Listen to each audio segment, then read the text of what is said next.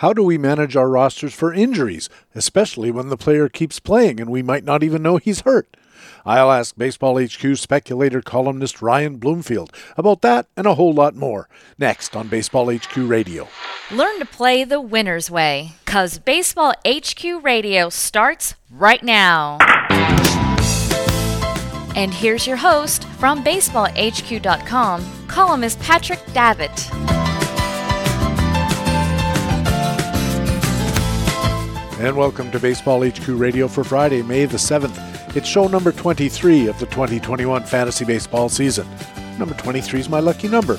Hope it's lucky for you too. I'm Patrick Davitt, your host. We have another great Friday full edition for you. We'll have our feature expert interview with Ryan Bloomfield, the speculator columnist at baseballhq.com, discussing managing through all those injuries, hidden and otherwise, about his Bloomboards features on Twitter, about Taylor Swift and the ham sandwich, and his slumps, pumps, dumps, and pumps. We'll also have our Market Watch player news reports, Harold Nichols with coverage of the National League, including the Dustin May fallout in Los Angeles, center field troubles in Philadelphia, catcher problems in Milwaukee and Atlanta, and more. And Ray Murphy has news from the American League, including the departure of Albert Pujols, Luis Robert, Alex Kirilloff, Daniel Lynch, and more. We'll also have our regular commentaries from the expert analysts at baseballhq.com, the best fantasy baseball website in the business. In the frequent flyer, Baseball HQ analyst Alex Becky looks at Seattle right handed starter Logan Gilbert. And in extra innings, I'll be talking about fun with filters. It's another big Friday full edition. Thanks for joining us at Baseball HQ Radio. Hey, what do you say? The speculator is in the house. We are gonna talk some baseball. And in the first inning of this Friday full edition, part one of our feature expert interview with Ryan Bloomfield, the speculator columnist at baseballhq.com. Ryan, welcome back to Baseball HQ Radio. It's been a while. Yeah, it's it's been a little while. It's always great to be back on, and it and it means that it's Friday, so that's uh that's that's good news. Thanks for having me back on. How are your fantasy baseball teams doing so far in this young season as we go through one month? Uh, so far, not to not to not to gloat or anything, but so far pretty great. Um, labor mixed league, I'm in first, and Tout AL, I'm in between second and third. Uh, kind of fighting that out. Third in TGFBI, fourth in the main event. So, in position, I haven't totally bombed my teams so far uh, through April. So that's uh, about all you can ask for, um, despite all of the injuries going on right now. Yes, no game. kidding. Uh, in the uh, main event, I was talking about this with a previous guest, and uh, uh, it was Vlad Sedler, who's been quite successful in the main event and in T- in uh, NFBC in general. And I wondered because you in in a the main event, if you do well inside just your individual league, you win some money, right?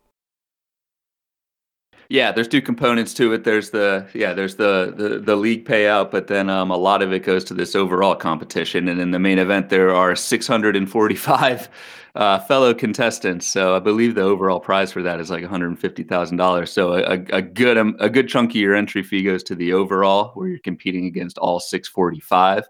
But then there are some. Uh, there are some league payouts as well. Just to uh, if you finish in the top three in cash, they they keep you coming back. So um, yeah, there's two components to it. How much do you win if you win a, your individual league? I believe it's seven thousand. Um, I have not won an individual league yet, so I wouldn't know. But I believe it's seven thousand on a seventeen hundred dollar uh, entry fee. So a good chunk of change for sure. Although with the amount of time we put into this thing, um, I, it still might might not be minimum wage. We'll we'll, we'll see. yeah, but nobody ever counts in the amount of time. That's right. Uh, the the reason I ask though, Ryan, is when Vlad and I were talking about it, I proposed this idea that everybody knows that part of the core strategy of playing in the main event or any kind of League of Leagues uh, format is you have to have a balanced team because if you don't, there's no possible way you can compete for the overall because you'll be so far back in one of the categories it costs you literally hundreds of points, not just one or two points as, as in the single league. But if you took that knowledge and applied it by thinking inside my league, I'm going to punt the overall competition, I guess is what I'm getting at. And by doing that, I can punt an individual category within my league because I know everybody else is going to be going for a very balanced approach, and I might be able to steal this league and make seven thousand bucks, which ain't nothing. And if you did it year in and year out, eventually you'd probably make you know a, a good chunk of change as you described it, and the main event's full of really good players. And so your chances of winning the, the main event, I think, are almost more luck than skill, especially when you look at some of the names on that list, Casey Cha and, and guys like that, who are multiple winners. Uh, Lindy Hinkelman's name is always on there. Uh, John Halsma, guys like that. So that's who you're up against. Is it not possible that the if the money making play is to concentrate on your individual league and just ignore the overall? I, I actually think there's something to that. Um, obviously, like because so much of your entry fee goes to the overall. Like I, I think you do want to at least uh, when you're in draft uh, take that balanced team, especially because you can't trade, and at least give yourself a shot. Um, but mid-season, if something's not working out, if you've lost, you know, your two closers and the, you know, the waiver wire fab is just is just not there. Um, I think it's it's it's it it makes it kind of makes sense to do that because like you said, everyone else in your league is doing a balanced strategy because that's kind of what you're supposed to do in the main event. Um, you know, the kind of the counter argument would be if you're going to punt something, then just don't join the main event. Um, but then if you're in a standalone league like that, you have other teams doing kind of wild and crazy strategies um, that that we see, like for example in AL Tout, um, you know some guys you know punting strikeouts and that sort of thing. So um, there is something to that. If you are in an overall and it something's not working out, every other team is striving for balance. That is one place where if you want to just kind of kind of salvage what you can with the with the season finish in the top three and and and and, and just cash um, that that that could work because nobody else is doing it essentially in, in that main event. Whereas in the standalones, yeah, you, are going to see different different people try try and do different kinds of things. So um, that that could be one way to stand out for sure if uh, if if something's not working out in a specific category for you. In the Great Fantasy Baseball Invitational, you said you're in fourth place on your individual league. That's right. I was in 14th two weeks ago, so that's um, that's how crazy it can get and you're in a genuine dead heat as of the other day when I looked with Doug Dennis, actually of Baseball HQ. You both guys both had exactly the same amount of points in 60th spot, which sounds low, but actually it's out of 435, I think, teams. So you're kind of top 15%, which is a really good result so far. What has gone right with that team? Uh, yeah, that that that team's been pretty strong. The, I mean, the big thing is my my Red Sox mini stack. I was a big uh, JD Martinez rebound guy coming into this season. That's obviously worked out. Um, I thought the the calls of of, of JDM's uh, demise were were premature. So getting him, Xander Bogaerts was was good. I survived the Fernando Tatis scare, so I had the third overall pick and and, and took Tatis. At, little worried about the the shoulder going forward, but um, he's somehow still doing his thing with uh, swinging with two hands. So um, that that part that part has worked out really well. Um, haven't really missed on closers. A lot of it Aroldis Chapman. Um, in that league, and that that's worked out really well. He's striking out more than half the batters he's faced so far this year, and, and racking up some saves. So um, no no uh, no early early round disasters, which again is is kind of the goal so far in the first uh, the first six weeks of the season. Any flyers that you took that have really worked out well in the latter rounds?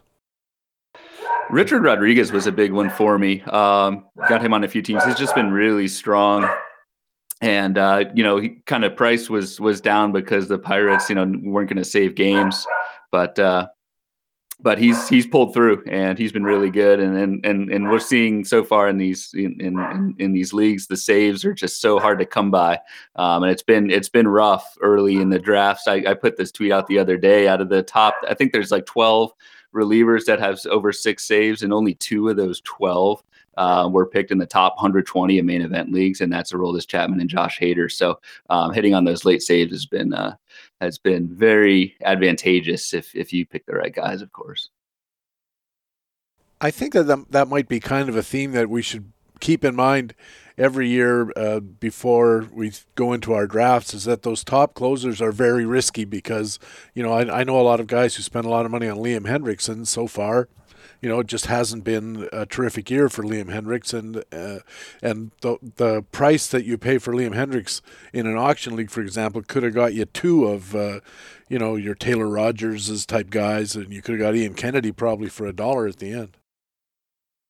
Yep, yep, absolutely. And you know, it's it's kind of funny that that's same thing. I was looking at the top three saves guys through Thursday's games were uh, all all picked out of the top 300 outside of the top 300. So Mark Melancon, Alex Reyes, who I have no idea how he's doing it. He's walking, I think, eight guys per nine innings and hasn't given up a run yet.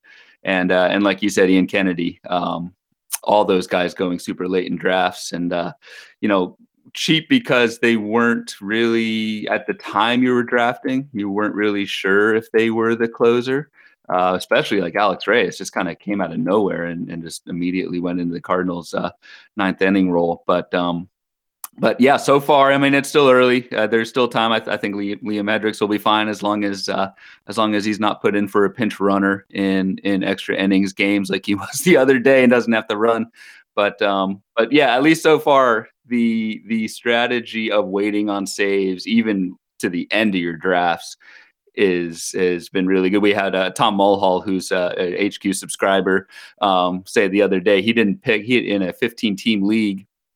He didn't pick a closer until I think outside of the four, first 14 rounds, and he's second in saves right now. So again, with everything, it's about picking the right guys, hitting on the right guys. But there's this season we're showing that uh, that saves are available in the end of the drafts, and then those who waited on it took other guy took good hitters, good bats, aces early, and then waited on closers is uh, they're they're off to hot starts. I didn't spend much money. You and I are both in the Tout American League league, and I think I'm leading in saves in that league, and I didn't spend any money on closers really. The my big dollar closer was Alex Colome, which has turned out to be something of a disaster. And but uh, it seems like every guy, every pitcher I have on my roster has at least one, and maybe only one. And sooner or later, the rest of you are all going to catch me up. But uh, I think the saves is always an interesting category to think about uh, across all your teams in all your in all your leagues and formats. Ryan, have you noticed any common themes about certain players haven't done well for you, or have done extraordinarily well, or have you seen trends insofar as the general shape of the game and the shape of baseball? Um, yeah, I mean, the, I think the biggest trend is I, I, look down my roster and see a lot of what they call, at least in the NFBC, the the red suitcases, um, because people are are so many guys are hurt. Uh, I mean, on on my main event team, I've got Nick Castellanos out, Jean Segura is out, Starling Marte is out, Kole Calhoun is out. He's probably a drop. Um, Matthew Boyd it's the the general theme is how hard it is to manage all of these early season injuries, especially in a league or in formats where you don't you can't just park people on the IL. What are the what do those drops look like? Like, am I going to keep Starling Marte, who's out until at least uh, June? Am I going to keep him and, and waste a roster spot holding him and put myself at risk of having you know not enough guys to field a team when you combine that with the other injuries and it's not it's not just a me problem that's pretty much every other team that i've noticed is uh is is how people are managing injuries like every year they happen um, you've got to be prepared for them and just and and react accordingly uh, but the thing that i'm doing is just every week in fab making sure i have coverage at least and AL Tout's a different animal. Um, you lose a hitter and there's just nothing available. But make sure you have coverage every week at every hitter spot if you can because injuries are just hot and heavy so far this year and and uh, you really want to avoid zeros as you can. So um, that's been the general theme is just how many how many injuries there have been this year. It's been uh, it's it's been it's been maddening. Last year was all you know teams out and players out because of covid. This year it is i mean it's all it's just a lot of injuries. So it's uh, it's it's tough to um tough to stay ahead of it, but everyone else is in that same boat, and uh, you just kind of do what you can and and grind it out and fab every week and give yourself some coverage.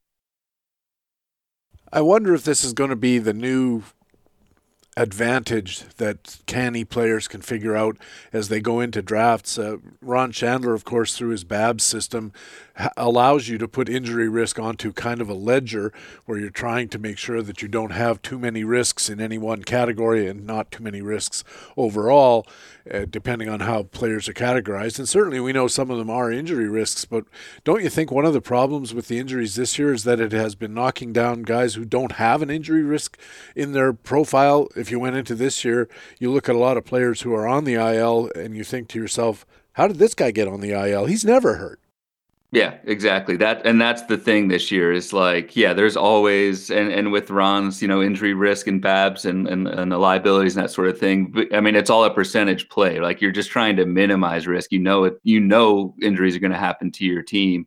Um, but yeah, it's just been uh, yeah, guys who you think are healthy haven't had IL days, who have a health grade, so to speak, in the in the baseball forecaster are going down. And really, there's, I mean, honestly, there's nothing you can really do with that. I mean, all you all you can do before the season is put yourself in position to draft guys who who have that track record of of staying healthy and racking up games played. Once the season starts, yeah, things are going to happen. So, um, you know, it it it hurts, but uh, no, no pun intended. But you just gotta just got to keep going and and know that everyone else is having the same issues and and uh, and just put yourself in position to back yourself up throughout your roster.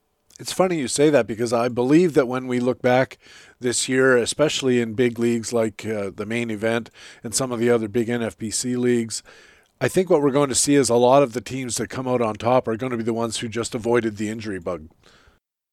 Yep, and and research has shown that. I remember at First Pitch Arizona a few years ago. The um, you know everyone was talking about at bats, maximizing at bats, plate appearances in general.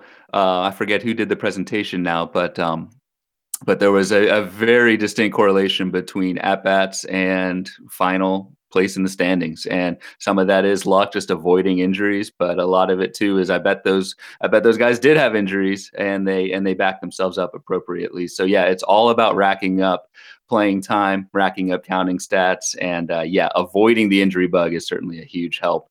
And with anything too, like you mentioned this earlier, like the you know winning in overall in the main event, yeah, yes, there's some skill that goes into that for sure. But uh, but so much of this game is is guessing correctly and avoiding injuries. And when it works, you like to think it's all your your fault or all your uh, your the reason is because you're you're you're a smart player. And when it doesn't work, you got unlucky, right? That's how it, uh, yeah, that's how it works out. That's exactly right. That's how everybody sees it. And but if you're being honest with yourself, you know that there's a there's cer- certainly an amount of, uh, of luck that gets involved, no matter how good you are at it. I mean, we look at the outcomes in NFBC, for instance, and we do see the same names at or near the top of the table pretty much every year. But uh, every so often, somebody will come in who's just had a really good year on on luck, whether it was some sort of also ran 22nd rounder who all of a sudden gets a full time job amasses some county stats, does better than everybody thinks, or whether it's just you have a bunch of guys on your roster who don't get hurt. And I, and I think those are two really big factors that are out of our control. But the point is, I think that you're making very well is that you know that this is going to be an issue, so you have to manage to try to mitigate the risk to the greatest degree possible. For instance, uh, what came into my mind when you said it was have as many players on your roster as you can who are full time players with multiple position eligibility. That seems to be a source where you should be getting a lot more value. Yep, uh, I mean, and and I've kind of put that in, in place the last couple of weeks, just grabbing uh, Hunter Dozier in a drop for for a few people. He's eligible, playing every day, eligible at first, third, and outfield. I've got some Marwin Gonzalez who plays, I believe, every single position other than catcher in, in in most leagues, and it just it gives you that flexibility just to get just to get warm blood in the lineup. Um, a lot of weeks, that's the best you can do. And of course, the other advantage of, of players like that who have multiple position eligibilities, not only are they eligible to contribute on your team, but they're also a, a, available to contribute to the major league team they're playing for when somebody on that roster gets injured. So they have pathways to the playing time as well.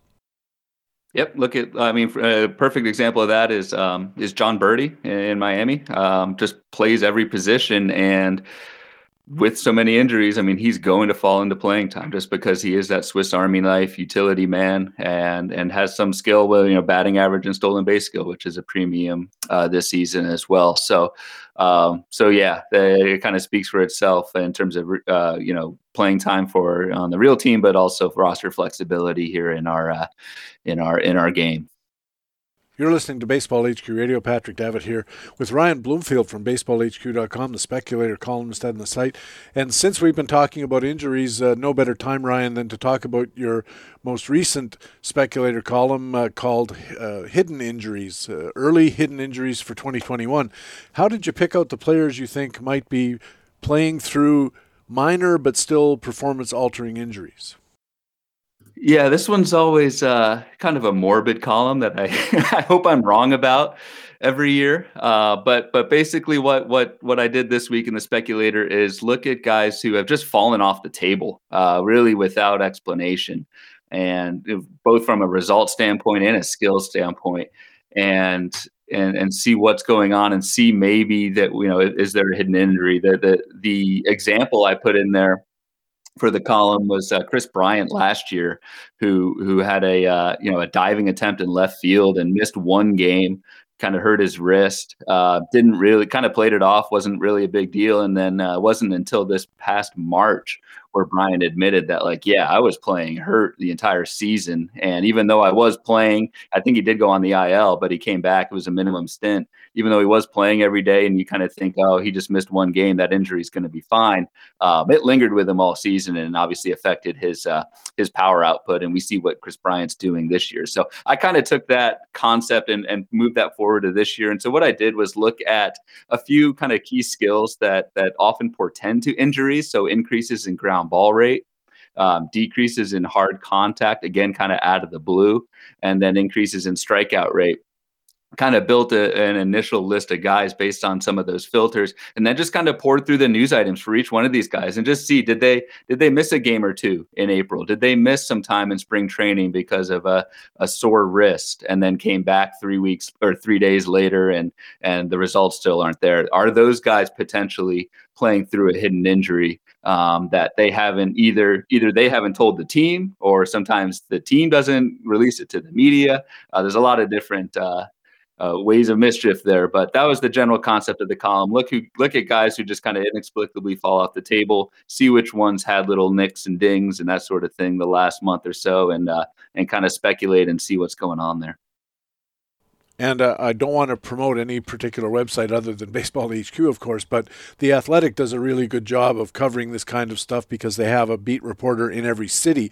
And if you just keep reading those blurbs that they put in about what's going on in Boston or Baltimore or wherever, you'll start finding out those little stories and you can put a narrative together about why a certain player is not performing well, and uh, there's all kinds of examples of that. One uh, that I'd like to talk about with you that was in your column is Toronto multi-position guy Cavan Biggio off to a horrendous start. Uh, he's had a few hits of late, but the last time I checked, he was under 200 with a 286 slugging percentage, among other rock bottom metrics. Uh, what's your analysis of Cavan Biggio's potential to be fighting through some kind of injury? Yeah, it's that's that's one where it's like you would think Cavan Biggio, uh, you know, put together some some pretty great skills last year. Good hard contact. He ran often. He he he. The strikeout rate was fine. The the batting eye was great, and that has completely fallen off the table almost you know across the board. He hasn't attempted to steal so far this year. The hard contact is down. The strikeouts are up. Um, and it's like somebody in their age 26 season, you know, should be kind of taking that step forward a little bit, you would think. Uh, so in Biggio's case, I kind of looked into it, and he had a, you know, he dealt with a finger issue in, in spring training, missed a few games, came back, and then later had a, a hand injury and missed a few games in the regular season in, in the middle of April in the same hand. So it's like, you know, is that is that hand uh, fully healthy, or is he playing through? Um, an issue there, and that hand is is sapping his power, um, or he's tentative on the base pass. He doesn't want to he doesn't want to dive headfirst into second base, so he's just not going to steal because he doesn't want to uh, he doesn't want to irritate that injury. Um, again, I don't I don't know for sure, but this is the speculator. Like this is me just kind of taking an educated guess as to why Cavan Biggio has um, completely fallen off the map, and it it wouldn't surprise me at all if if he either hits the IL later on or sometime down the road in an interview with a reporter somewhere, maybe at the Athletic with one of their beat guys, guys or gals um, that uh, that he he kind of discloses and says, yeah, like my hand was kind of messed up that year and and it it, it impacted me. So um, that's one guy. He was the cover guy of the of the uh, of of the story, and and Biggio's fall has been puzzling for sure after I read your article, it put me in mind of uh, I was watching the Jays. I watched them a lot because I live near Toronto. We get a lot of games just through local media and a lot of coverage through local media. And I was watching a game where he was playing third and he came in on a high bouncer and he reached up to try to barehand it. And the ball kind of skimmed across the top of his fingers and bent them all back really badly. And it looked like it hurt. And then uh, subsequent to that, uh, the news came out that he was grappling with this issue with his hand. And I, I think hand issues are interesting, Ryan, in the sense that we don't think of them as being super important compared to knees and elbows and all the, the joint problems that ball players can have. But boy, if your hands aren't in good shape, you're in trouble when you're swinging a baseball bat. Uh, hands, wrists, thumbs, fingers, all of these kind of things can really have long term implications for, especially for power hitting. Yep, absolutely, and that's why I kind of in this column a lot of the, the common theme was with some of these guys was uh, was hand related stuff because it uh, and again it and and a lot of times teams are vague about this. They just say you know hand injury. Well, what does that what does that mean? Where is it on the hand? Um, which, which, which hand uh, compared to is, it, is he lefty or righty uh, batter? Like yeah, and that the hand, wrist, all that stuff with power is. Um, it is scary, and so it's it's it's a plausible explanation for why a lot of these guys are struggling. And so, like a lot of the, and so one of the comments I got in the article was like, so what what's the takeaway for this information? Um, you know, what if a guy is playing hurt? Do you you know maybe sell low, or is it almost? And one of my responses was like, it's kind of a long term, like almost bank on these guys to rebound next year. I mean, that doesn't ha- that doesn't help you this season, but uh, but but it it it, it almost is kind of like a sell low if if you think they are playing through injuries. The other, I mean, the other kind of thing here is is that injury going to linger all season, or maybe they do kind of take a timeout, go on the IL for 10 days, get healed up, and then they're back and good to go. Um, it, it's so case by case. It's tough to tell, but uh, but it, it's at least an explanation for what for what's going on so far. In the meantime, uh, Ryan, how can we monitor a guy like Biggio for signs that things are turning around, that he's recovering from whatever the problem is, and uh, is getting back rounding into form? What are the early signs of that, as far as you think?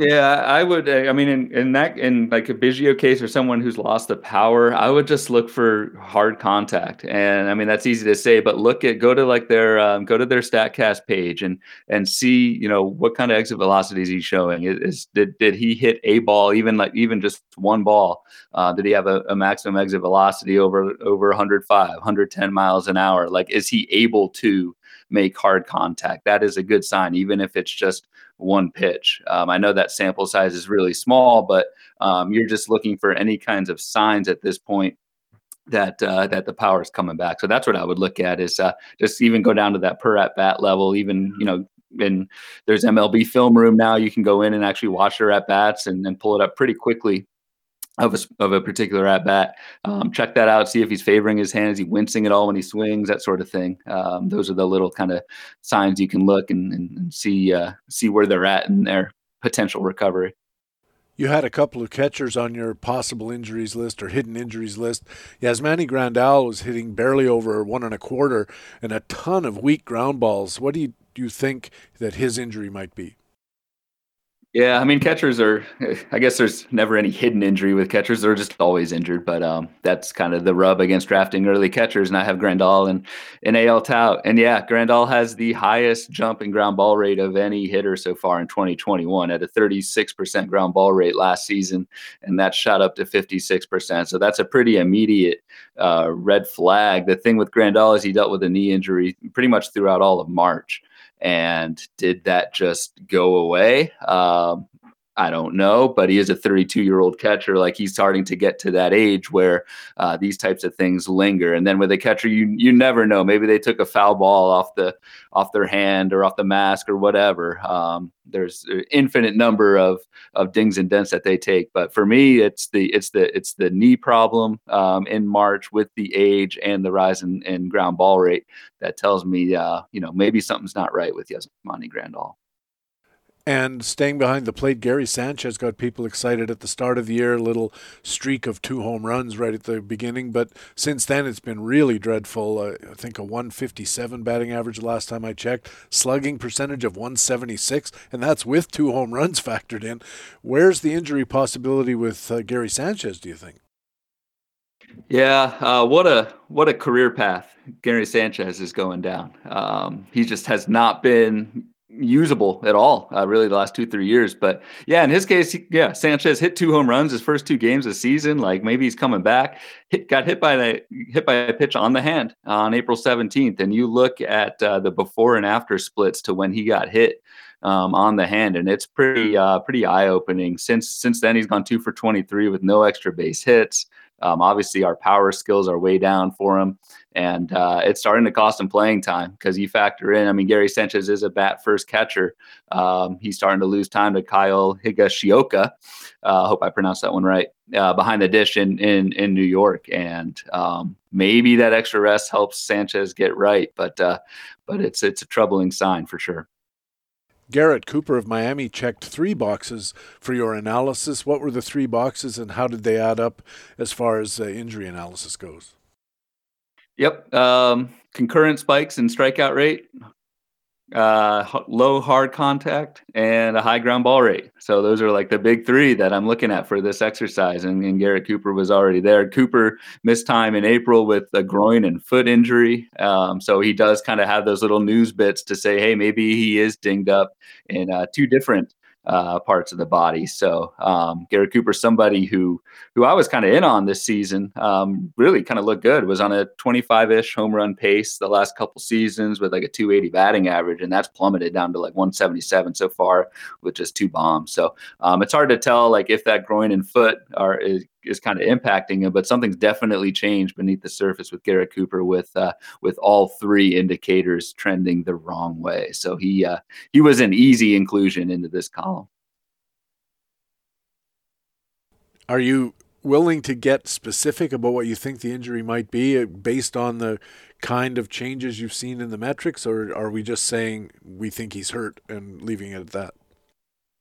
Yeah, for for my, I, am not going to pretend to be a, uh, a, Matt Cederholm or a James Ferretti here on the site, but uh, but yeah, I kind of leave it as um, as as he had these injuries in these places, and at the same time he's showing different and poorer skills, and so I'm just kind of leaving that out there to uh, to just speculate that it might be something. I don't I don't know if we have the um, the research, the data to kind of say this injury means you know a, a, rise in ground ball rate or a strikeout rate. Uh, maybe that's out there. Maybe that's a research task for our team. But uh, but I just kind of left it at that. When when there's a change in skill and some kind of prior injury, um, they make the cut for this thing.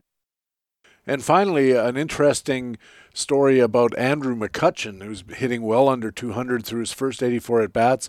Then you wrote about his struggles that very night. I think he hit two home runs in a single game. What was the key event that tied into your coverage that maybe has led to a resurgence for Andrew McCutchen? you love when that happens, right? Because uh, uh, for the listeners behind the scenes, we typically for these columns we we post it uh, to the site for editing, kind of the day before, or sometimes two days before. and uh, in between that time when you post it and when it publishes on the site, right, they're playing games. So Andrew McCutchen, I wrote up, he uh, he got his eyes checked on May 3rd, the morning of May 3rd. Uh, was having uh, apparently some issues seeing the ball uh, playing the field. And so uh, Philly brought him in to get his eyes checked. So that that caught my eye, I guess, no pun intended. Again, um, but like maybe he did need to get his eyes checked. McCutchen was hitting 179 through his first 84 at bats. Goes goes to the uh, um, goes to the doc. The night of May 3rd, so the night between my my posting of this column and when it published the next morning, he, he smacked two bombs. So um, maybe it is a maybe it is a Tommy Pham type. I can see now, and there we go. Um, that was just kind of interesting. And then yeah, a couple subscribers in the comments uh, uh, made note um, of that optometrist appointment in between the uh, the posting time and the publishing time. So that's always fun when uh, when somebody who you think might have a hidden injury goes out and pops two bombs the night before the column post. Yeah, you don't think of a, a, guy just needing a change in his eyeglasses prescription or perhaps a first eyeglasses prescription as he gets a little older as being an injury, but it is a health related thing. And I believe that it's becoming more important in how Major League um, clubs, teams, agents, and doctors all look at these players because eyesight is so critical, especially to a hitter. I, I think you could get by with a sort of sub average or suboptimal eyesight in the field until it got really uh, out of focus because you know there's it, it's just a different thing than than hitting. But if you can't see the spin on the ball, you're not going to hit it at, the major league level. You're just not. And if you can, then all of a sudden you, you, you pick up the spin better. You see the you know the rotation of the ball better. All of those kind of things. It seems like this is something that every team should have all their players do at the start of spring training every year. Get an optometrist in there and give them an eye check because it's one of those things that can kind of sneak up on you as uh, those of advanced age like myself.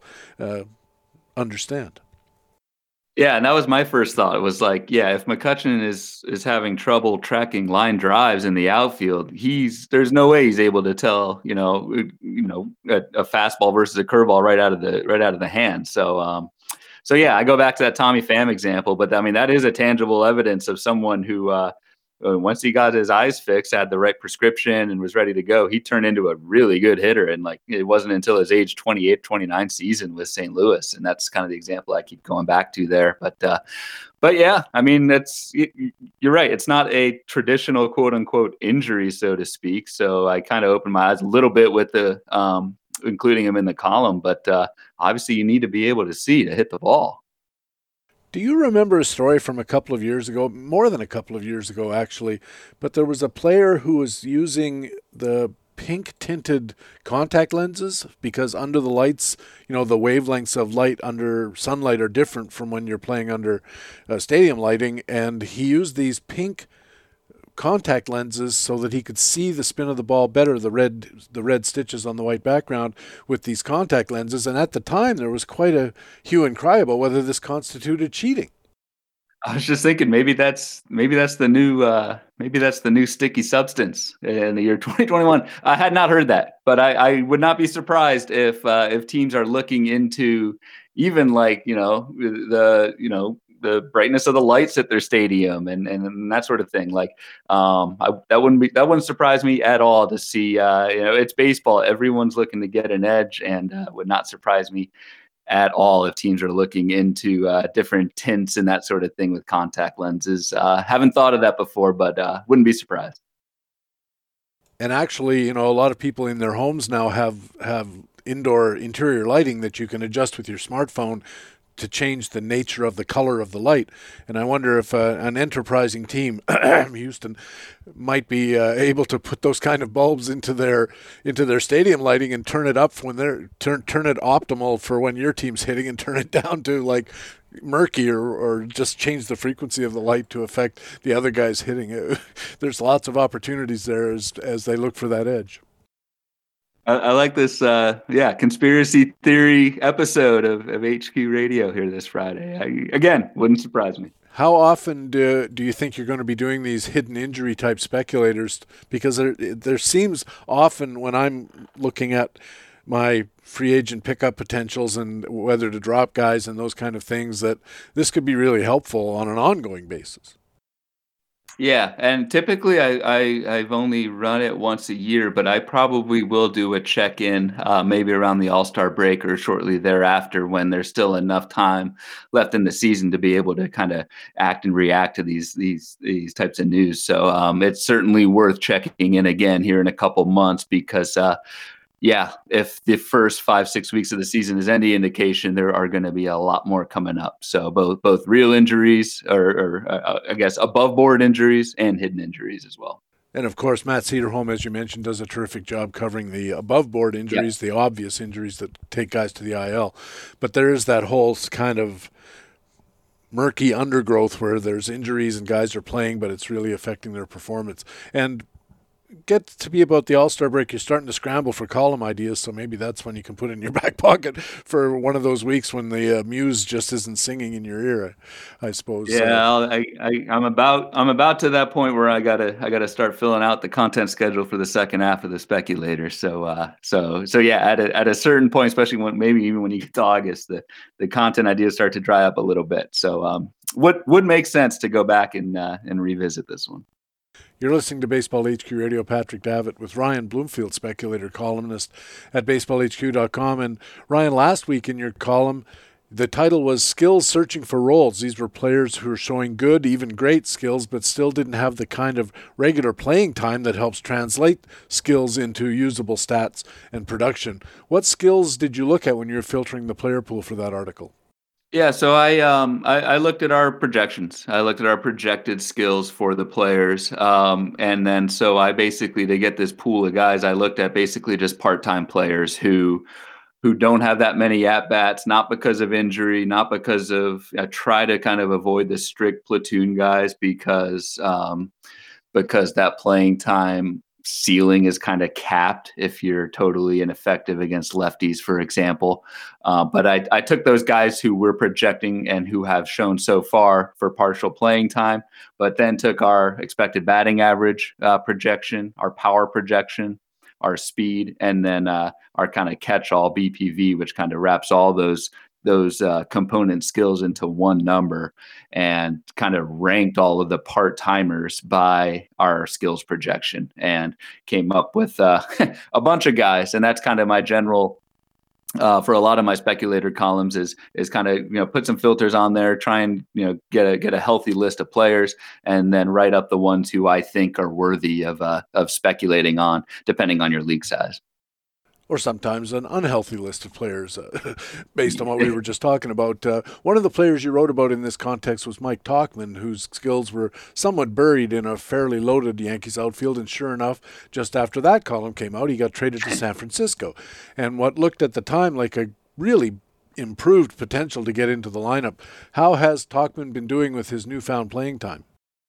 Yeah, that's another one uh, where you just you love to see it. You, I say, uh, you know, Mike Tauchman needs a, an injury in the Yankees outfield, and then I, I, I post that one for editing, and then he gets traded to San Francisco. So, or a trade would work um, there. But but yeah, so Tauchman since the trade to San Francisco has been getting every. I mean, you look at his game log and, and player link here on the site, and uh, it's with the Yankees, it's zero at bats one game, then one, then zero, then three, then zero, then one, then two, and then since the trade, three, four, four, four, four. So he is playing every day uh, so far in San Francisco and and and doing pretty well. Went uh, three for four in one of his first games. Um, had a home run on May second with four RBIs. He's uh, he's he's showing why the projections that we have for Tauchman on the skill standpoint are, are, where they were and why he ranked high on this list. So um, all he needed was to kind of get out of that crowded uh, Yankees outfield where he was obviously buried and has been buried really for a couple years uh, to kind of free himself from that and uh, get to a place where uh, where teams are going to play him every day. Another outfield on your list, uh, interestingly, was Darin Ruf, also in San Francisco, also an outfielder. What about him caught your eye? Yeah, and that's kind of the that's kind of the downside a little bit. So like Tauchman's trade to San Francisco is kind of going to eat into Darin Ruf a little bit more. Um, Darin Ruf, I really liked Darin Ruf back in the day uh, with, with, with with Philly. He was um, kind of had that you know, kind of kind of that vanilla, like high power, decent average type of profile. Um, didn't really work out for. He went to the KBO for three years and he just raked there. He hit over 300, averaged 29 home runs per season, and now he's back. Um, back in the majors. The forecaster write up on Darin Ruf was was good. We said he is you know cheap pop in deep leagues, and that's that's kind of what we're looking for. Again, this is a, a deep league column for someone who uh, you know might only play part time. So um, that's what I saw. Really was the you know the underlying power skills, maybe a little bit of nostalgia there from uh, from from previous uh, previous stints in the majors he is one guy who uh, Ruf is is playing almost exclusively against lefties. So um, I did kind of put a a link into um, into one of my other columns, which is the weekly hitter matchups, and you might want to play the Batoon role a little bit with Ruf, especially with that addition of Tauchman. Well, Ryan, this has been really interesting. Uh, we'll take a quick break here. We'll get our National League and American League news reports, and then we'll get you back for part two. Sounds like a plan. Ryan Bloomfield is the speculator columnist at baseballhq.com, and he'll be back again a little later in the show. Coming up, we have our Market Watch player news reports. Nick has the National League, Ray has the American League next on Baseball HQ Radio. Right now, though, it's time in the show when I get to let you know about some of the great content that lets us say baseballhq.com is the best fantasy baseball website in the business. In Facts and Flukes, analyst Mike Werner validates performances by five American leaguers, including Nick Solak, Chris Christian Javier, and Kyle Gibson. In the Arsenal report, analyst Tanner Smith looks at Arsenal's disastrous Europa League loss to Villarreal. No, wait, not that Arsenal. Tanner looks at the pitch mix arsenals of some surprising April aces, including Alex Wood, JT Brubaker, and Julio Urias. And in playing time tomorrow, analyst Matt Dodge looks at outfield situations and pitching situations in the American League Central. And those are just three articles among dozens, a small sampling of all the great content you'll find at Baseball HQ all the time player performance validation in facts and flukes, news updates in playing time today, and roster forecasting in playing time tomorrow. There are buyer's guides for hitters, starters, and relievers, fantasy market analysis in Brad Coleman's Market Pulse column injury analysis in Matt Cederholm's column The Big Hurt, and groundbreaking fantasy baseball research. As well, there are tools like the player projections updated every day, daily dashboards, pitcher matchups planners, and those leading indicators for hitters and pitchers. Add it all up, there's expert content plus tools you can use to improve your teams and win your leagues. And they're why we call our site the best fantasy baseball website in the business. Baseball HQ Radio.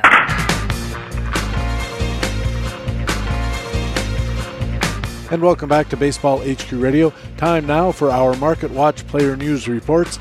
Ray Murphy is on deck with the American League report and leading off our National League news and analyst Harold Nichols. Nick, welcome back to Baseball HQ Radio. Thank you, Patrick. Big news this weekend came out of Los Angeles. Big and bad news, I guess I should say. Right hander Dustin May is scheduled to undergo Tommy John surgery this coming Tuesday. He'll be out for the year, probably longer, well into next year, is something I've seen. Uh, ordinarily, we'd say that Tony Gonsolin would be the beneficiary, could step right into the breach, but he's on the IL as well, and only now getting back to throwing off the pitching mound. Uh, Jock Thompson covered the story for playing time today. A lot of moving parts here. We thought pitching depth was going to be a core strength of the Dodgers, Nick, but things have really changed, especially with May's injury. We had injuries to Gonsolin, as I mentioned, David Price, Corey Knebel, Brusdar Graterol. All of a sudden, what looked like a real core benefit of the Dodgers has turned into a problem. What's baseball's best team on paper going to do about this pitching? Uh, an MRI showed UCL damage, and now May will miss the rest of 2021, along with a good chunk of 2022. Uh, with several off days over the next couple of weeks, the Dodgers won't need a fifth starter until May 18th. They will reportedly now begin to stretch out Tony Gonsolin in anticipation of filling May's vacated roster spot. But now on the IL with shoulder inflammation, Gonsolin has just begun throwing off a mound, and his IL return time is projected to be three to four weeks. So Los Angeles may need a bullpen game or two in the interim. Mitchell White, Dennis Santana, come on down. Yeah, it looks like that might be the uh, solution. Uh, but I know Trevor Bauer said while he was a free agent this past offseason, Nick, that he wants to pitch every fourth day rather than every fifth day, which could really help the Dodgers solve the problem. But is that actually a possibility? It's possible. Manager Dave Roberts was asked about it earlier this week and told reporters, quoting here, We've thought about it. It could happen. Certainly, Trevor's talked about that. He's open to that. So, yeah, Dodgers have time to think about how they want to approach this issue. They have three off days over the next two, so they don't need a fifth starter. After that, though, we could easily see Trevor Bauer on three days' rest at least a few times. Okay, what about David Price? Not an option right now. As you mentioned, he's still in the IL with a strained hamstring. Won't be back before late May or early June and the team says he'll stay in the bullpen when he does come back. And last but not least, I've heard a lot of chatter about the organization's top pitching prospect, Josiah Gray. How does Jock Thompson covering the story see the likelihood of Josiah Gray making an impact?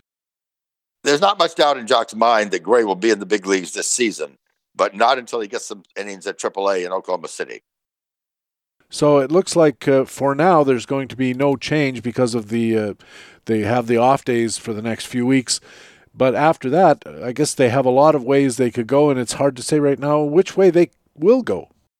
Absolutely, a, lot of different possibilities, uh, and right now, no easy way to predict exactly what's going to happen. And that's tough. Uh, I think I might take a shot at Josiah Gray if I had roster space and if the rules allow the usual caveats apply. But uh, Gray is a top prospect. Uh, he's got terrific stuff. And if he should get called up, even a few weeks down the road, I think he makes a great stash for now if your if your rules allow it, as I say, especially of course if you're in any kind of keeper format.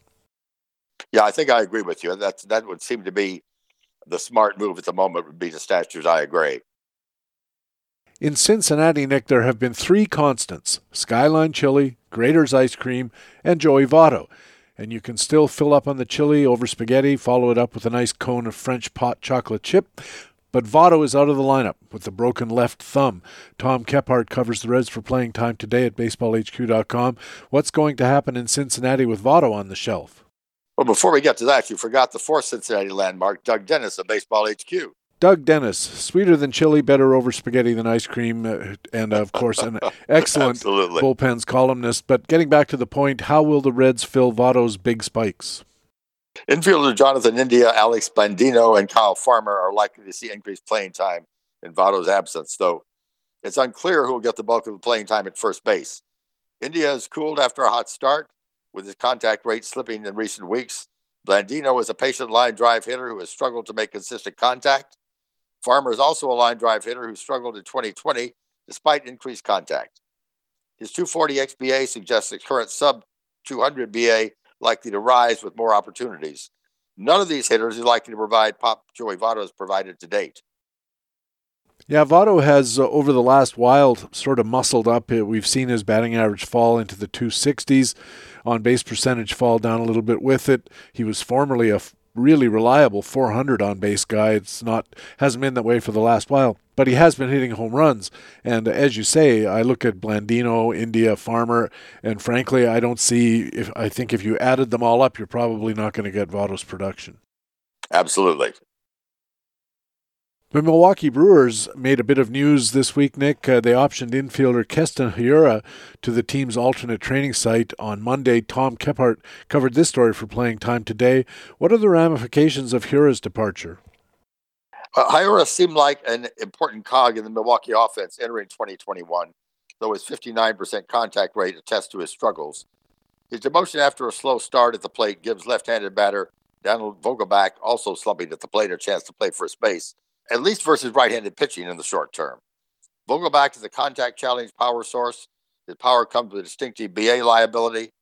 Uh, third baseman Travis Shaw could also see time at first base, particularly when utility infielder Daniel Robertson returns from the IL. We've adjusted playing time this way. Robertson gets a 5% playing time bump, Travis Shaw a 10% bump, uh, Vogelbach a 40% playing time gain, and Hiura a loss of 55%. Yeah, those are big moves, especially for Vogelbach, And he's an interesting guy. I remember him when he was sort of bashing away in Seattle, but eventually the tremendous lack of contact and very low batting average skills eventually cost him his job. He's moved around and he landed in Milwaukee. And I think he had a cup of coffee uh, within the last year or two, if I remember correctly. And again, he couldn't last long because he just doesn't put the ball in play enough. Right. I mean, when he first came up in Seattle, he was he was really mashing and and but the the thing was the pitcher did not know how to pitch him at that point. And as soon as they learned what he couldn't hit, uh, then the, the contact rate dropped uh, precipitously. And if they throw the ball in the right place, he'll still mash it out of the ballpark. But uh, other than that, there's uh, there are definitely contact problems with Vogelbach. Interestingly enough, if you go back well into his uh, early days in Major League Baseball, his contact was even worse. Uh, he's actually at 73% this year, which is a career high, but it, it, doesn't seem to come with anything tangible. You know, he also walks a lot and his uh, Eye ratios are around 0.5, 0.6, which isn't fantastic, but it's not nothing. And he had 30 home runs in 2019, but after that, it just all seems to have fallen apart, and I can't figure out why. Yeah, it's hard to know exactly what's going on, but you're right. It's not. Uh, he doesn't seem to be the player he once was, and certainly doesn't generate a whole lot of fantasy excitement. Also in Milwaukee, the Brewers put catcher Omar Narvaez on the IL with a hamstring injury leaving fantasy managers counting on Narvaez a little hamstrung, we could say. Tom Kephart also reported that the team recalled catcher Mario Feliciano from their alternate training site. Now, we know Narvaez was off to a blazing start, I think 370 ish. Great plate discipline numbers, about 15 bucks worth of stats so far. But backup Manny Pena's out, Narvaez is out. Uh, who's in? Feliciano will share Milwaukee catching duties with light hitting journeyman Luke Maile as hot hitting starter Omar Narvaez joined veteran backup reliever Manny Pena on the IL. Feliciano seems likely to fill a backup role for now as his, in his first major league exposure. He's previewed in our call-ups column. Uh, Maile's previous MLB resume suggests he's not roster worthy. A career 55, 555 OPS and 600 plus at bats with a 212 expected batting average and a .22 Eye. Milwaukee will eagerly await the return of Narvaez He's displayed skills during his hot start, which suggests his contract slippage in 2020 might have been a small sample anomaly. And reversed that slippage, posting an 85% contact rate to date, his highest since the rookie 2016 season, accompanied by a 309 expected batting average. You mentioned the call-ups report. Uh, Baseball HQ, of course, our scouting team publishes a report every day. It's updated with the latest call-ups. And when they were talking about this Mario Feliciano, they called him an 8C prospect. And that means the C means he has a 50-50% shot at achieving his ceiling. And his ceiling is a really solid regular. That's what the 8 means. They called him a, a potential starting catcher with solid regular upside, and our scout team called him a gifted hitter with plentiful tools. At the time of that analysis, they said 2021 is probably not going to be his breakout year because of playing time issues and because Narvaez was in front of him, although that might change if Maile continues his career pattern of basically not hitting. I think Feliciano, Nick, looks like a great stash in a keeper league, and he could be worth a shot in a National League only league right now, or maybe even in a mixed. I think you're right. It's certainly someone worth taking a long look at to see exactly how much playing time he's going to get uh, and how he does in, in this initial exposure. It's not like you're dropping Johnny Bench out of your second catcher spot to add in a, a flyer like uh, like this Feliciano guy. Absolutely. Staying behind the plate, Atlanta placed two catchers on the IL. Catcher Travis d'Arnaud goes in with a left thumb sprain. I was watching the game when uh, the reserve catcher Alex Jackson came in and uh, got injured uh, that day or the next. The team has recalled a couple of catchers William Contreras, a rookie, and a venerable veteran, Jeff Mathis, from the alternate training site. Phil Hertz covered the story for playing time today. What's the skinny in Atlanta catching other than it looks pretty skinny? It does look skinny at the moment. d'Arnaud has now hit the IL every season since 2014, although his 2020 trip was COVID related. The current injury is requiring surgery, and he might be out until late in the season. I've seen some projections that say he won't be back until September. Uh, we're leaving d'Arnaud with some playing time as Atlanta's hoping to get him back at some point. Joining him on the IL is the backup catcher Alex Jackson, meaning that Atlanta, at least for now, is going to be leaning on the old and the new. The old is the 38 year old Jeff Mathis, who has Played every season since 2005, but only managed a career expected batting average of 197. His strength is his glove, which is reputedly among the best in baseball. The young is William Contreras, entering play on May 2nd. He has 219 plate appearances above double above A ball. 209 were in 2019 at Double A, where he compiled an OPS of 647. The other 10 were with Atlanta during the 2020 pandemic season. Contreras did four hits in those 10 plate appearances, it wouldn't be a surprise to see Atlanta try to obtain a catcher via trade. Also, one name tuck away is former Brave Tyler Flowers, who currently has a non playing position in the Atlanta organization. A non playing position. Hey, Tyler, put down your broom. They need you. there you go. and finally, Nick, we talked last week about the Phillies calling up uh, outfielder Odubel Herrera, putting him back out in center field, but the experiment doesn't seem to be working out. He has a 133 batting average, a 295 OPS, oh my goodness, and no counting stats save for one lonely run scored. Uh, playing time tomorrow roster forecasting series analyst Alain de Leonardis looks at the National League East and in this week's column looks in particular at the Phillies center field trauma with a funny headline. Look at me, I can't be center field. And that seems to apply at the moment in Philadelphia. Or you could look at the uh, who you got to call, and certainly not Ghostbusters. Uh, Alain reports that the Phils are desperate to find a center fielder, dead last at the position with a 19 weighted runs created plus. Four players have patrolled center field in Philadelphia this season. Most starts have been by Roman Quinn, who has done nothing offensively except get four stolen bases, and even those have come with three caught stealings. A 56% stolen base success rate plus a career 32% strikeout rate. All he has going for him right now is that he's healthy.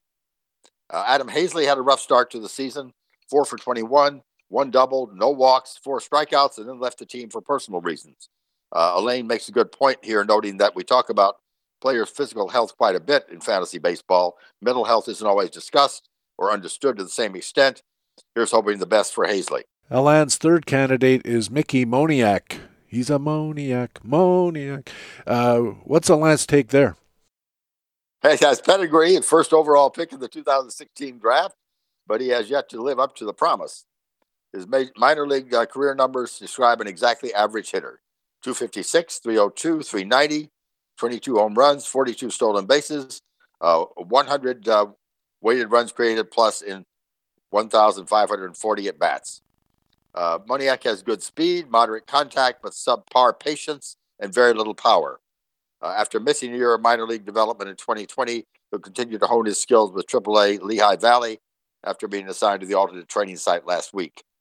Uh, Alain says Moniak is still the long term solution at center field, though how much we should expect from him in Philadelphia this season will depend on his progress weighted against the team's other options.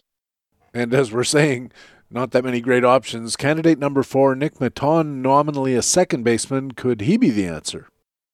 Maton started hot 327, 365, 429, three runs, one run batted in, and 49 at bats, replacing Jean Segura at second base. But Segura is expected back any day now. So the Phils might try to keep Maton's bat in the lineup by pushing him out to center field. But if they do, it'll be the first time he's played center field in his pro career. It's kind of nuts that the team is even considering a professional debut in center field with no previous experience. Yet here we are. Maton is still coasting on a 47% hit rate, and his two for 14 walk strikeout ratio suggests that he may be in over his head. And finally, of course, there's still Odubel Herrera.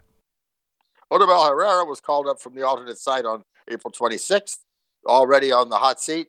Slow start, two for 22, one walk, five strikeouts.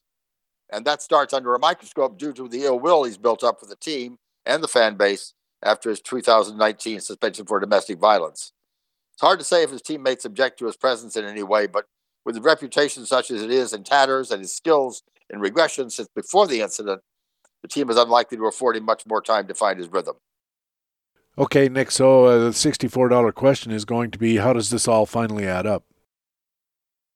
This is our best guess. Whether Girardi plays Maton in center field or gives Herrera more rope, neither player projects to be above average in the long run.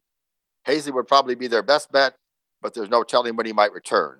Keep tabs on Moniak's progress in AAA. Hope you can avoid playing the Philly center field pachinko game.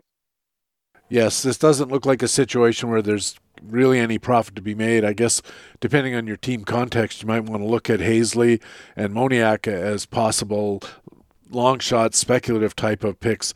But in the meantime, I think your best solution is probably just to look somewhere else. Very definitely. Hopefully, there are other center fielders out there that you can put in your lineup, even if Philadelphia is having a problem. Thanks, Nick. We'll talk to you again next week. All right. Thank you, Patrick.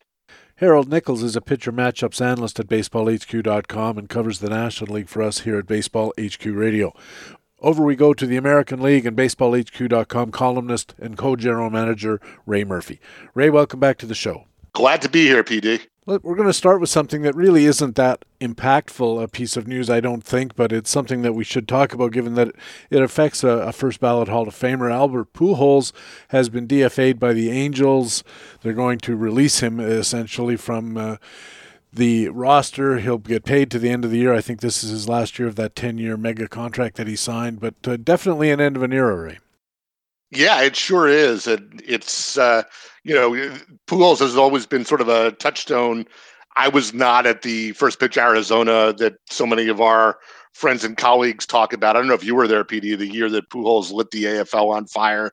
And as the story goes, everybody who was out there knew to get him for a buck in the end game of their drafts in 2001. And of course, he went off uh, right out of the gates like a rocket. You know, his whole career took off from there. And, you know, a whole, a whole bunch of people who saw him out of the AFL in the fall of 2001 got in on the ground floor of that. 2001, he had a 1013 OPS and uh, 37 home runs, 130 RBIs. So not not a bad way to start your career, and not a bad way to start your fantasy contributions either. Uh, uh, there's going to be lots of people talking about the, the great accomplishments of Pujols. Of course, most of them focused in his St. Louis years when he was banging out 40 home runs a year and 140 RBIs and was MVP multiple times, and deservedly so. Uh, we're talking about the American League, and I wonder what did you think of the decline of Albert Pujols over his last 10 years from the age 32 till now in Los Angeles. He started off pretty good, but predictably, as he got into his mid 30s, late 30s, the bloom was definitely off the rose, and it really wasn't full on Albert Pujols that we were seeing anymore.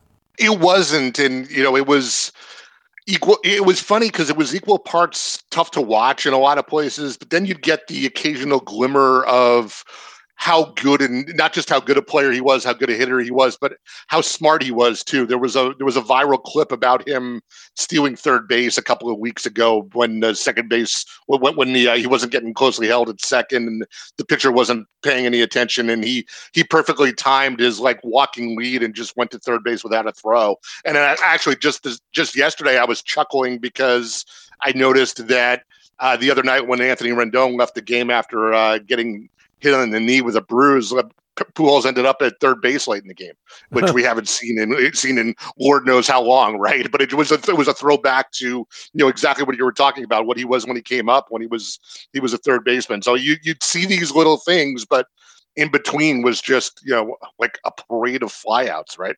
Yeah, that was that was the too bad part of it, and you know it's the recency bias part of things where the last thing you remember is the most uh, telling thing in your memory that somebody says five years from now, "Did you ever see Albert Pujols play?" And anybody who only caught this part of it's going to go, "Yeah, kind of an older guy." Had the odd hit, had the odd home run, but really nothing special. And you think to yourself, really nothing special because you didn't see the first part. Totally, it's the uh, you know kind of kind of like the Ken Griffey Jr. in Seattle versus Cincinnati bit, right? right. It's uh, you know it's just a, a, dichotomy of you know two different careers. Like you said, he had a couple of good years to start out in Anaheim, but you know the the dividing line isn't that far off from St. Louis versus L.A.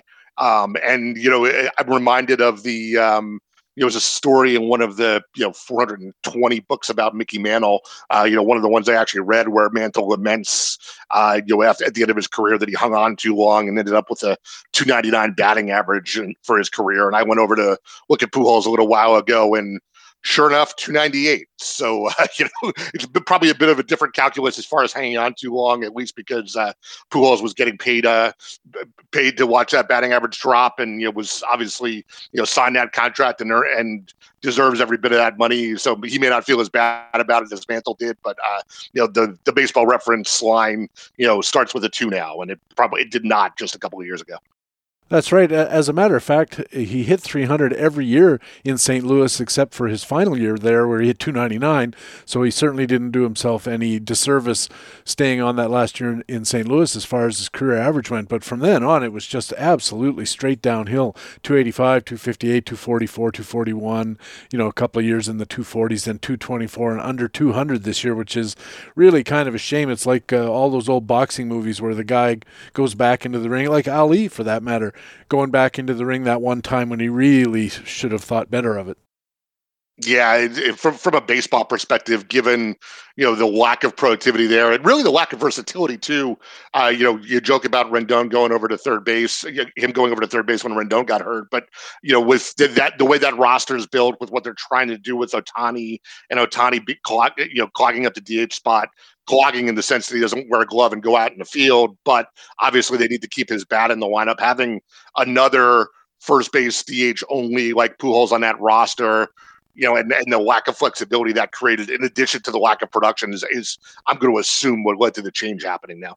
Yeah, and Jock Thompson mentioned that in a tweet that he had. I'm sure Jock will write about it at Baseball HQ, but he, he basically said the same thing that, that, keeping Pujols on the active roster and in the 26 man roster was creating all kinds of playing time problems uh, for a team that has to start looking at its younger players, and that means creating room for those younger players to get in and become part of the core, allow the Angels to figure out who's got it and who doesn't, make some kind of decisions about guys like Jo Adell, and all of that kind of stuff had to kind of sit on the sidelines while Albert Albert Pujols was sitting on the bench or you know hobbling out there to, to play the odd game at first base or to you know DH once in a while.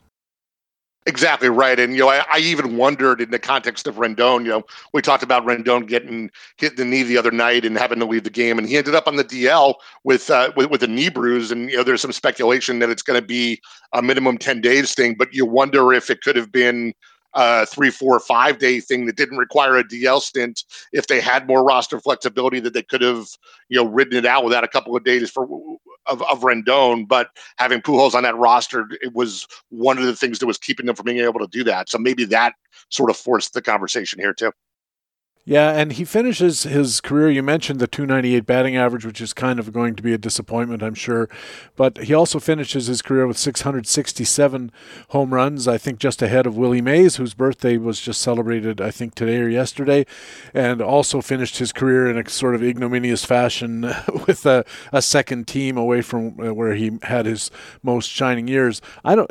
I've seen Twitter comments where people are saying had he not missed time because of COVID last year that he would have reached 700 and at 667 I don't think that's even mathematically possible given the fact that the last time he hit 33 home runs was 6 years ago. Yeah, he probably would have needed what the missing hundred games from last year, and then a full season this year, and right. then even that might have been a stretch. Um, I guess we don't, we don't, we can't 100 percent rule out him latching on somewhere else for the rest of the season now, but you certainly wouldn't expect it would be as an everyday player. And even if it was, I don't think we could expect that he would bash out 33 home runs in the remaining 130 games or whatever's left. Uh, just seems impossible to believe, given what we when we look at how many home runs he hits per game. Even at his peak, it wasn't. It was right around 33, 34 on average, and you know he's not at his peak. That's right, and you know, it, it, as you bring that up, it brings up another re- remarkable thing about him just scanning his games played column. The durability was really just incredible. You know, one year when he was significantly hurt in 2013 and played 99 games, but other than that, from 2001 all the way through 2017, I, I think the minimum number of games I see here is 143, and most of them are in the high 150s.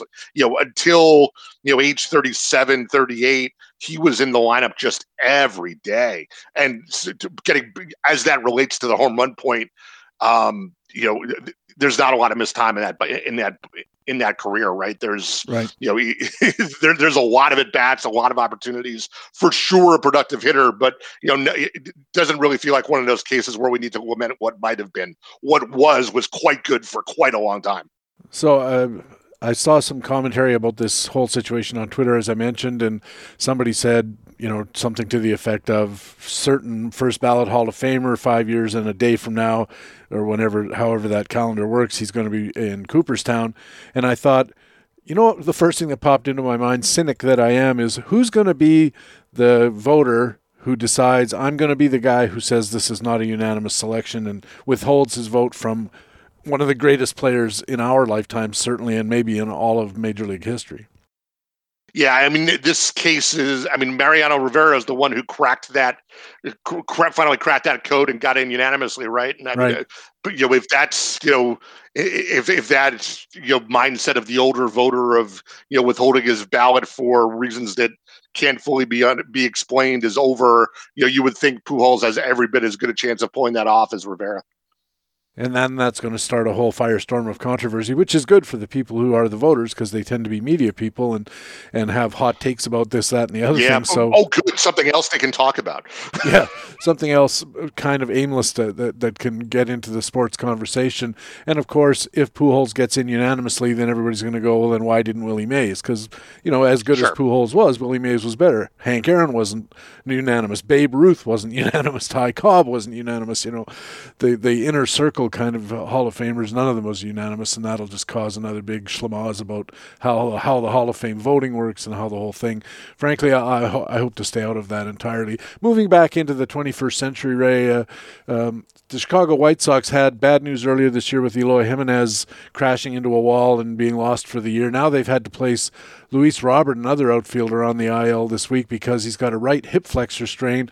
And I haven't seen a lot of coverage of the injury, but what I have seen isn't very promising as far as Robert making a quick return. The team recalled infielder Danny Mendick to fill the missing slot. Rick Green covers uh, Chicago for playing time today at Baseball HQ. Obviously, a harrowing loss for the White Sox and for anyone who has Luis Robert on a fantasy roster. What are the playing time ramifications here when we start looking ahead to who's going to get some added playing time? Yeah, I think we're waiting for some final word here. Uh, there was still a determination to be made about whether there was surgery in Robert's funeral here, but regardless, it definitely sounds like a significant injury. I've seen, you know, three to four months estimated, which obviously is the bulk of the rest of the season. You're talking about, you know, maybe a September return at that point. I mean, the short-term beneficiary looks like it's Leury Garcia to take over in center field. He's been, you know, the super sub. He played a bunch of shortstop earlier in the season when Tim Anderson was on the IL, and now he's the best option to move out to center field. Uh, the the the club also signed Brian Goodwin this week, and he's going to go to AAA, I think, to get some at bats, but he'll probably be called up in short order. He probably fits the description of somebody who can, you know, masquerade in center field if they need to. But I, I think defensively, it's going to be primarily Garcia and let's not forget Billy Hamilton, uh, who obviously attracts some fantasy attention for his stolen base prowess, but you know you can't steal first base. So there'll be uh, you know, you know we, we can be subjected to some more of that drama and how bad does Hamilton have to be to justify the uh, the stolen imp- stolen base impact. But but I, I think Garcia is the uh, the lead center fielder for the moment here. Ray, I think one of the interesting guys in this whole situation might be Brian Goodwin. In 2019, he was actually a really effective player. Hit 262, 17 homers, seven bags, and uh, rang up $11 in fantasy value.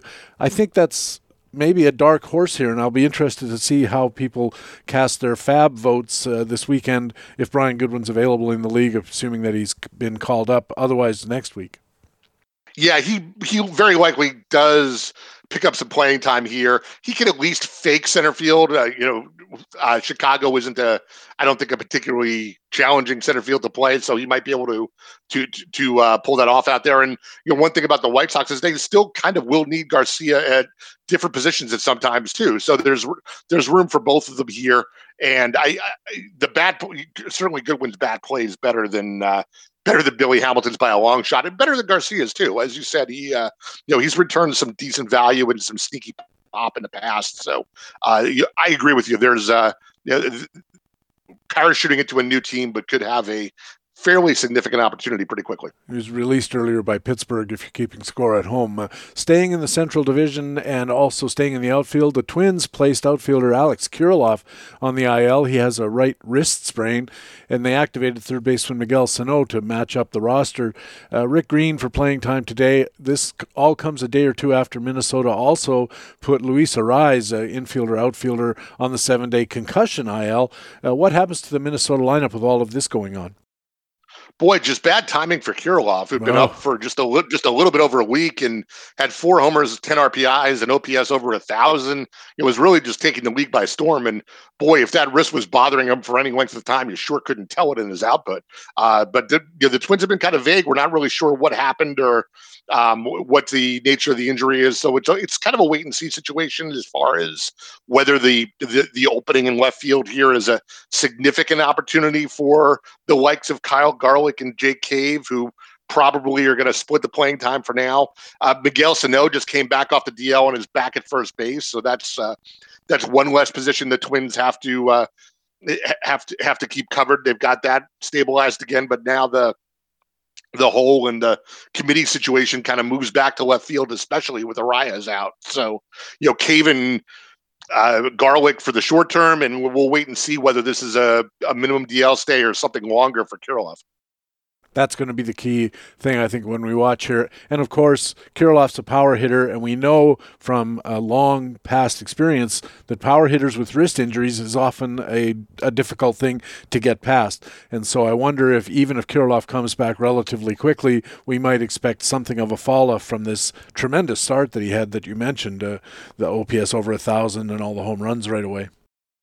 Yeah, I mean for sure he's not going to hit four home runs a week, even with two with two healthy wrists, right? But right. you're right. There's it, it's a uh, it, it's a concern going forward as to whether he's even going to be 100. percent So uh, you know, I don't know if there's an opportunity for some people to consider selling high on Kirilloff. It's always touchy to sell injured goods, but if you get an opportunity, then uh, you know it might be something worth considering if you're in a win win now mode.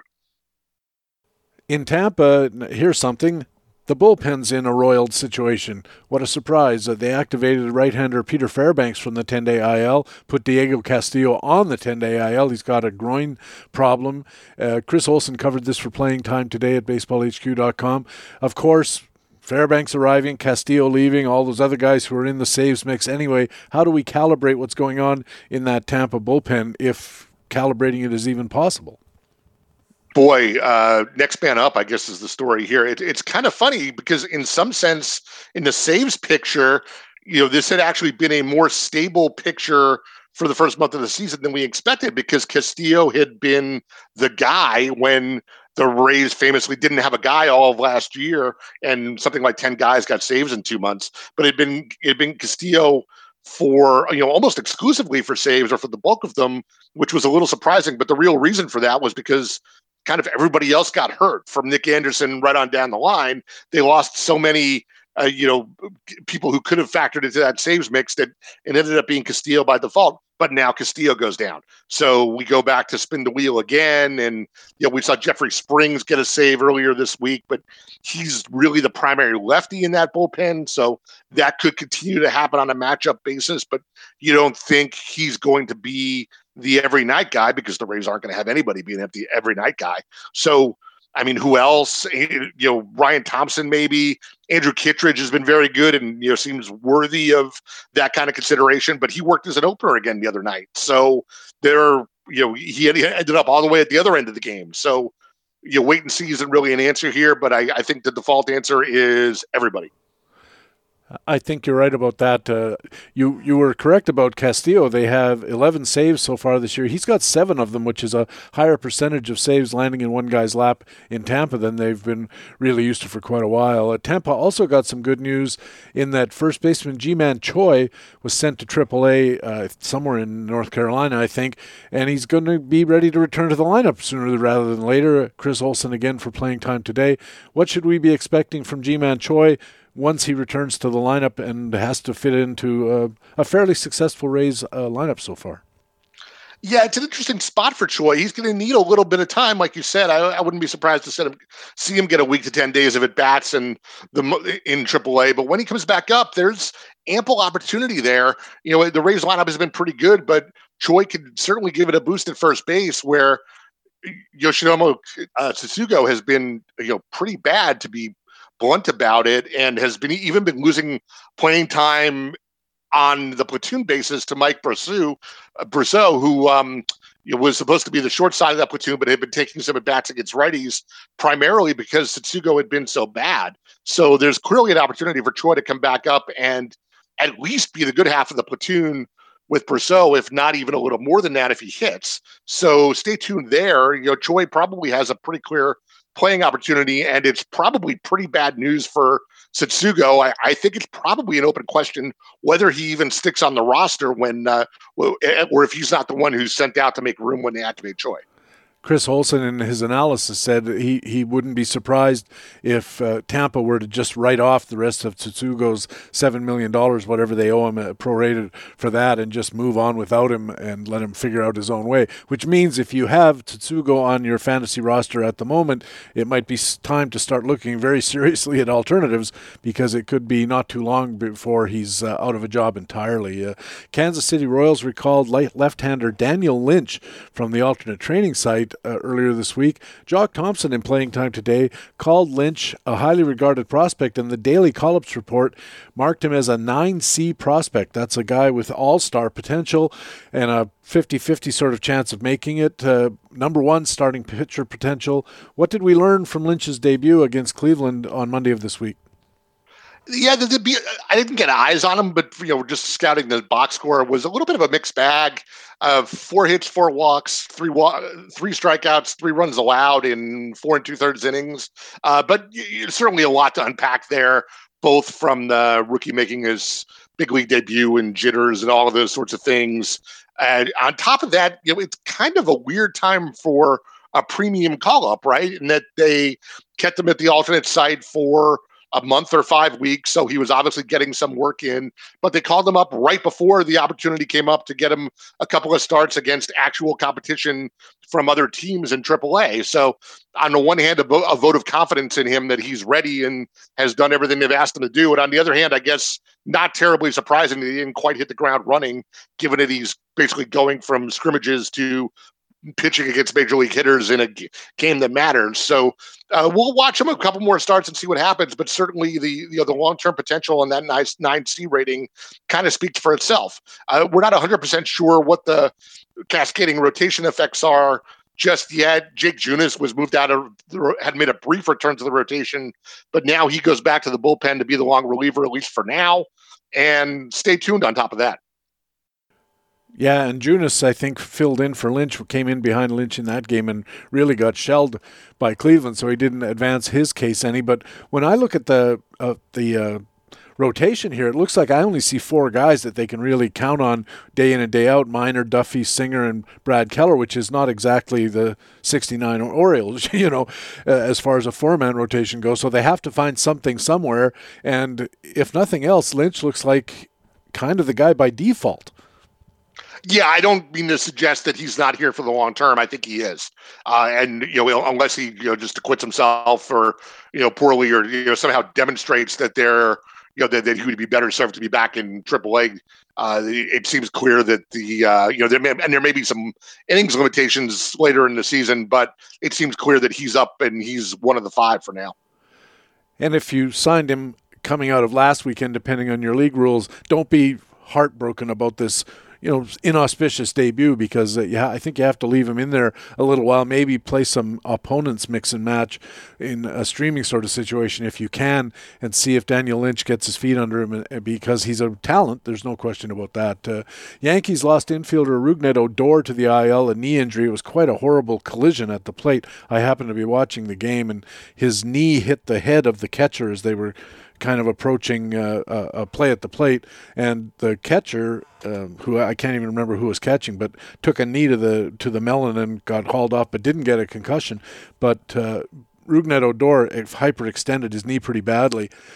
Last year's breakout first baseman Luke Voit has started taking at bats with manager Aaron Boone says Voit might be back in the lineup as soon as this coming Tuesday. What are the playing time effects here with uh, Voit on the way back and Odor clearly on the way out? Yeah, I think uh, Odor got lucky in the sense that he avoided, you know, structural damage or anything that would have you know, ended his season because, like you said, the play looked bad enough that you thought all of those things were, you know, possibilities waiting w- waiting on the MRI. But he mostly avoided major damage here. But in terms of his opportunity, I think the damage is major because even though he was acquitting himself all right and showing at least improved contact, if not a um, you know, if not a really improved batting average with the Yankees, uh, you know, Voit's imminent return, I'm pretty sure squeezes him right off the roster. Uh, so we'll we'll see what happens, or if another injury comes up that allows him to find a way back onto the team. But his, uh, you know, his playing time door is going to get pretty much closed when Voit comes back, I believe. So Voit comes back, will be the everyday first baseman. LeMahieu goes back to second base. Torres and Urshela on the other side of the infield, and the Yankees are good to go at least until the next domino falls. And Chris Olson covering the story mentioned uh, Mike Ford, who also looks like the odd man out, if only because he has options remaining. That's right. He has options remaining. You figure he goes back to AAA, and then you know the question becomes, you know, how long? You know, it's not just the infield, but obviously the ripple effects, uh, you know, expand to you know, catcher and the outfield with the Yankees. How long do Judge and Stanton stay healthy? And does Sanchez start taking some DH at bats since Higashioka is taking over more of the catching role? Uh, you know, there's not a lot of room even for Ford as a you know first base DH only player unless you know somebody like Stanton or Judge who you know occupy those corner outfields in the DH spot you know disappear from the lineup too. So uh, you know Odor is squeezed now and Ford may be squeezed soon after. Yeah, I can't see Sanchez getting a lot of DH bats the way he's swinging. Uh, two home runs in the first couple of games, and absolutely nothing since. I was looking at a story about it, and it's kind of shocking how badly he's fallen off. I'll be talking with Ryan Bloomfield about that uh, here on Baseball HQ Radio a little later on. Uh, and staying in New York, they also put Darren O'Day, the relief pitcher, on the IL. He's got shoulder problems, and every time I hear about Darren O'Day getting any kind of arm problems, I think to myself, no wonder, right? Considering, right. Considering have you watched him throw? Right. have, you, have, you, seen this guy? Although I've also heard from, I knew a guy who was an orthopedist, and he said throwing that way is actually easier on your arm than throwing overhand because it's uh, closer to underhand, which is a perfectly natural way to throw anything. And uh, I thought, you know, when I look at it, it looks like his arm's going to fall off, and I certainly wouldn't want to try it myself. With impeccable timing, however, Ray, uh, Jonathan Loaisiga has been looking very solid and looks like he could step right in and take O'Day's slot as that premium setup guy in a Yankees bullpen that has a lot of uh, high leverage situations. Yeah, you know, we've let go of talent for a while, and it's really been a question of the role he was going to fill. And I think his role was probably going to bounce around a couple of times as the year goes on, you know, clearly right now he's kind of gravitating to the back of the bullpen. I saw him get a save one day last week when Chapman was unavailable or the save situation evaporated. I forget which one it was. Uh, but yeah, him and Chad Green are kind of the you know the right-handed bridge to Chapman right now. Uh, and that changes Loaisiga's value in the sense that you might expect more holds then when you're in a holds league. That's great news. The occasional save, obviously welcome. But, you know, if he was further down in the middle of the bullpen in the pecking order, you know, he was also earlier in the season back in April, he was taking some more multi inning roles uh, you know, the occasional second man in, kind of fourth and sixth inning, and a shot at some vulture wins back there. So he's he's swung the one end of the bullpen, but you know, don't forget that Zach Britton still in this bullpen too. When he gets healthy, uh, sometime in the next few weeks and returns, then you know he might get it. You know, once he demonstrates he's effective, he could jump into the primary setup role with Green too, and Loaisiga could swing could swing back into those multi inning roles. So the role might bounce around a little bit, but as long as he's throwing well, he's delivering value. The shape of the value just might change from month to month.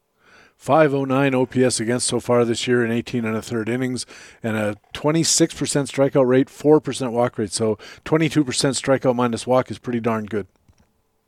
That'll play in any role.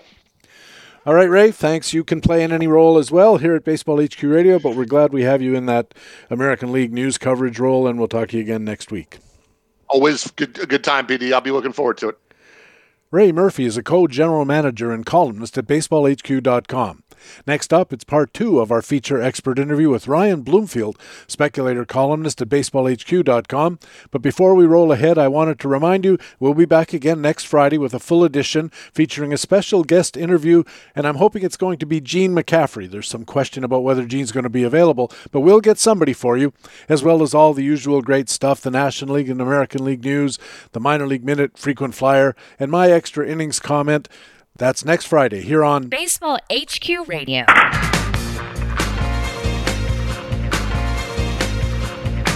And welcome back to Baseball HQ Radio. I'm Patrick Davitt. Time now for part two of our feature expert interview with Ryan Bloomfield, speculator columnist at baseballhq.com. Ryan, welcome back. Thanks, Pete. Needed, needed that breather. Coffee break. We've been talking so far about your speculator columnist, but you do have uh, other writing that you do at the site, including uh, uh, this week. I think you put up the first Facts and Flukes Spotlight of the year. Maybe quickly explain what the Spotlight is. Yeah, the spotlight is back, and actually, Brent Hershey, our, our co-GM, um, has a free article out there for everyone here today on on Friday, kind of explaining the spotlight and taking kind of a trip down memory lane. Uh, we've been doing that for about eight years now, and so what the spotlight is is um, HQ, HQ subscribers are used to kind of a normal fact, facts and flukes where we do, I mean, still pretty in depth stuff, skills snapshots of of five players in one column. So, and we try and kind of hit every single player throughout the course of a season. What the spotlight is is somebody is, is just a deeper dive where we we dedicate an entire column to to to someone. And the way I do it is I typically start off with that kind of snapshot facts and flukes type of analysis to kind of see you know what has changed with the skills. But then where the spotlight really shines is you take that deeper dive and you go you kind of ask uh, even further uh, why certain things are changing with the player. So um, they're they're a ton of fun to write. You really do get to uh, to dive deep and, and really get into the kind of the details of what what players, hitters, and pitchers are doing. And uh, you get you get down some rabbit holes that you know sometimes I, I don't expect to go to. And with Luis Castillo, I actually did that uh, with the first one this week. But um, but yeah, it's a it's a super deep dive on somebody who um, you know is is really fantasy relevant either for good reason, somebody who's breaking out. We really want to dive deep, see what the breakout is, or in Castillo's case, somebody who has really struggled trying to figure out why, and then most importantly, figure out are those struggles going to continue. I've done a few of these in past years, and part of the process, Stephen Nickrand, who organizes the Spotlight schedule, sends out an email to those of us who are interested and asks, Who would you like to cover? Here's some ideas. Let's get a schedule put together. Why did you choose Castillo? Uh, selfish reasons. I took Castillo in the second round of my main event team and uh, has not worked out, even though the team is in uh, third or fourth place. Uh, that is despite Luis Castillo as opposed to it. But no, um, I mean, also just Castillo was uh, just it's just confounding. He's been a really good pitcher the last like three years. He had triple A consistency on our um, on our uh, in the forecaster. And again, you just kind of want to see why all of a sudden Luis Castillo has just fallen off the table. I mean, this is a guy 340 ERA in 2019, a 321 ERA in 2020 with a ton of innings, and then now he's up over six. So is it just a small sample fluke, or is there something worse going on? So um, he was a great example of like somebody who a lot of people are obviously interested in, invested in because he was such a high draft pick. Um, people are interested to see, you know, is their season salvageable with uh, with with Castillo. And we should point out that when you say triple A consistency, you don't mean consistency at the triple A level. You mean triple A as uh, AAA ratings for was it health, consistency, and experience? I think something like that. That that's exactly it. Yeah, uh, not consistency at triple A. He probably was really good in triple A, or he just skipped triple A altogether because he was so good. But uh, yeah, A health, a consistency and a experience like that's the gold standard for uh, for pitchers and castillo was one of the few who had that entering the season. I wondered when i read this why this or how this stayed out of your possible hidden injuries column because uh, you know a three era consistently for years jumps to six. All of a sudden you start thinking hey wait a second although the xera hasn't been quite so dramatic in its increase yeah, absolutely, and and that could be an explanation. I mean, especially with pitchers, the hidden injury stuff. I, I mostly just stayed with hitters uh, because you know pitchers at any time. I mean, could be hurt. But yeah, like especially with Castillo, you look at the surface numbers and you know the velocity is down, the swinging strikes are down. Um, those are indicators of an injury for sure, especially the velocity. So um, that was one thing I actually really took, and that's a perfect example actually of of what we would do as like a normal facts and flukes analysis, a snapshot. We would take that kind of season long velocity. With the spotlight piece, I went even deeper and looked at kind of game by game where his velocity is trending. And then with this one, I went, like I was saying, you don't really know which rabbit hole you're going to go down for some of these spotlights. I then took those kind of game by game velocities and put weather on top of that and did, you know, my best, uh, my best Al Roker impression and did a whole section in this column on on how Castillo does in, in different uh, different temperatures. Didn't think I would go down that hole, but uh, but I did, and I found some kind of interesting stuff there. Well, one of the things I've always liked as a writer and researcher doing these spotlight reports is that it gives you an incentive to dig into some of the new metrics that maybe we haven't kept up on, at least in my case. Uh, it certainly pushes me over to Baseball Savant to look at the StatCast metrics and some of the other sites that are really pushing the envelope as far as what's out there. And by learning those things and learning about how those metrics work and what the standards are and so forth, can kind of perform a bit of an educational uh, aspect for the people who are reading the spotlight because it gets them kind of involved in those metrics without having to dig into them right away themselves, but they start getting a feel. Yeah, that's a great point. And and if you're like me too, every every time you go to Baseball Savant, uh, you know, if you're doing a spotlight piece every couple months, there's always something new. Um, they have like spin profiles on there now and that sort of thing.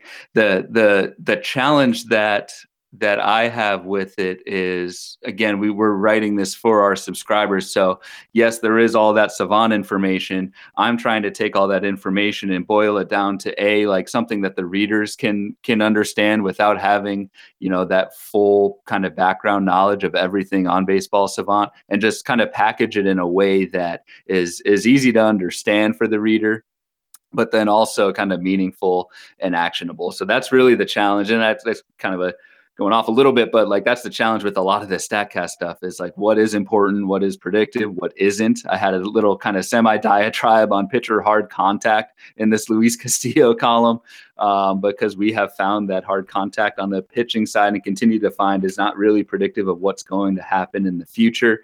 Um, so I'm just trying to kind of one of the one of the duties I guess in the spotlight piece is acting like kind of as a filter for all of this data and presenting it in a way that uh, that makes sense for for readers who may not be totally well versed in all of that baseball savant data because there's so much of it and um, and so much of it is new and and, and fresh so it's uh that's one of the kind of key challenges to the column for sure that's a very interesting point to make, too. I talked earlier this year, I think before the season started, with Alex Chamberlain, who's one of those researchers who really gets into the granularity of the StatCast data, spin and, and release point, and all of that kind of stuff. And I asked him, you know, at what point are, is it getting so granular that the changes or the the increase in our knowledge is way out at the margins that it really stops being entirely useful, especially from a fantasy baseball perspective? And he said, you know, there's a point to that there is there is a, a, point at which you're starting to you know work on the fringes where what you're learning is mostly just of interest to other guys like you who are looking into it and trying to find these little you know point zero zero zero zero zero one percent changes in how things work not because it's going to help you figure out anything for fantasy purposes or maybe doesn't even help major league teams or baseball teams look at their players with new insight. It's just like almost like becomes purely theoretical Yep, and and and Alex, yeah, Alex does fantastic work over at Fangraphs, and he made the point, um, even yeah, before the season, and yeah, like he gets into these details, and he made the point.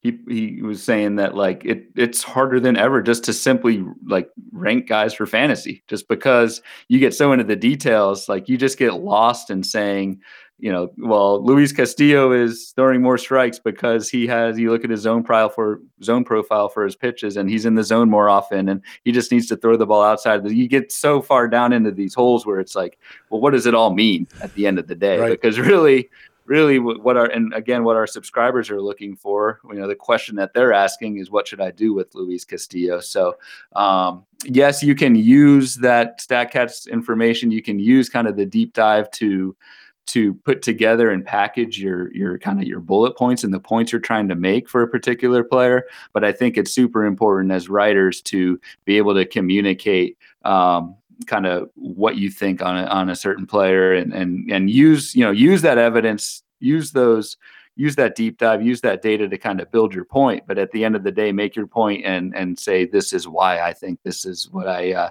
this is what i think is going to happen to him so I have to ask, what was your conclusion about Luis Castillo's early struggles? Yeah. Um, so yeah. So that deep dive with the velocity, like uh, I think the velocity is going to be fine. Um, he was throwing velocity was right back to normal on his last start. The the really interesting thing that I caught with Luis Castillo was that weather related um, the, was that weather weather related data. He is he really is a warm weather pitcher. So I looked at the the temperature uh, for Castillo starts, and four of his six starts this season have been below 65 degrees. The opening day start, which was his lowest velocity uh, by far of the season, was a 37 degree day in Cincinnati, and so that's kind of dragging down his uh, season long total for for velocity. Um, and just you know, real quick, the the the kind of nugget that I found with Castillo was he's made 15 starts in his career um, in sub 65 degree temperatures. Strikeout rate there is 23 percent.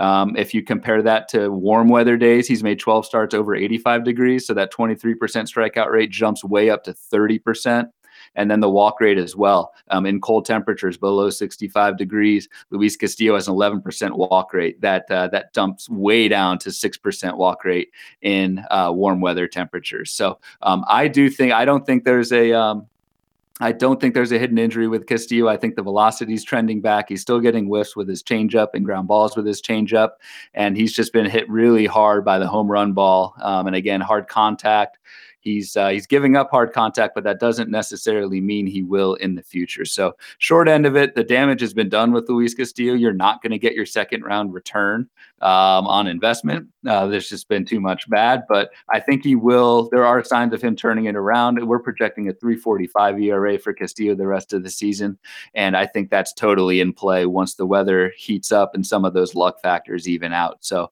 um, I would hold. I would not sell low on Luis Castillo right now certainly buy low. Could certainly buy low, absolutely, and that's the other thing. If you're not if you're not a Castillo owner, you take this information and and and see should I should I ask my Castillo owner who is extremely angry at Luis Castillo right now, uh, see if I can parlay that into a uh, into a seventy cents on the dollar type of trade. You're listening to Baseball HQ Radio. Patrick Davitt with Ryan Bloomfield from Baseball HQ, the speculator columnist there, and Ryan, you also have a really active Twitter feed, including a regular feature you call Bloomboards. Yeah, I think it's hashtag Bloomboards if you're following along at home. Where do these ideas for these little snippets come from? Yeah, the the the, the Bloom boards have been uh, a ton of fun to do. And yes, if you follow me on Twitter, I'm at Ryan BHQ. Or if you don't, you can just go to Twitter and search hashtag Bloom boards, and they'll all pop up for you. But basically, what these are, and actually, it's funny the the the the birth of these things really was the speculator column. So, like for example, I was talking about the um, you know the skills searching for roles column and how I build a filter of guys who have really high projected skills but low playing time so far. It's those kinds of kind of data polls that I'm using that that I really do, write for my own work for at HQ. And so what I like to do on Twitter is just kind of tease some of them out um, and put them out there. And they're basically just kind of lists of guys who meet certain filters, you know, certain skill filters that I think are important, that I think are predictive. And the the best ones are the ones where you know I'll I'll throw something out there like here's here's ten guys with great swinging strike rates and an uptick in velocity. And you know maybe maybe six of those ten are your Degroms, your Coles, your Buehlers, whatever the guys you would expect. But then you go down that list, maybe uh, you know someone with a bad ERA so far, someone in draft season with a low ADP, um, someone who a pitcher who is meeting those same thresholds, but is either going way cheap in drafts if we're in draft season, or if the ERA is is super high and fluky, and that's someone you might want to target. So they're a lot of fun to do. I put them out there um, probably about twice a week during the season, and uh, it starts a great conversation. Um, a, you know, a lot of engagement on Twitter with with people who are um, who are you know take like a for example like a David Peterson is someone who I who I highlighted the other day. And and and you just kind of get that feedback from other people who are kind of looking at the same thing. So they're a ton of fun to do. And uh, if you want to kind of follow along search for them on Twitter. And they also show up on the kind of the right sidebar on the HQ site on our Twitter feed as well I was curious about how actionable you think these bloom boards ought to be, and I'm getting the impression that maybe what they need to do is get you started in a conversation, even if it's a conversation with yourself, which is, "Hey, that's interesting. I need to go find out more." Not, "Hey, that's interesting. I'm going to sign this guy up in the next FAAB round."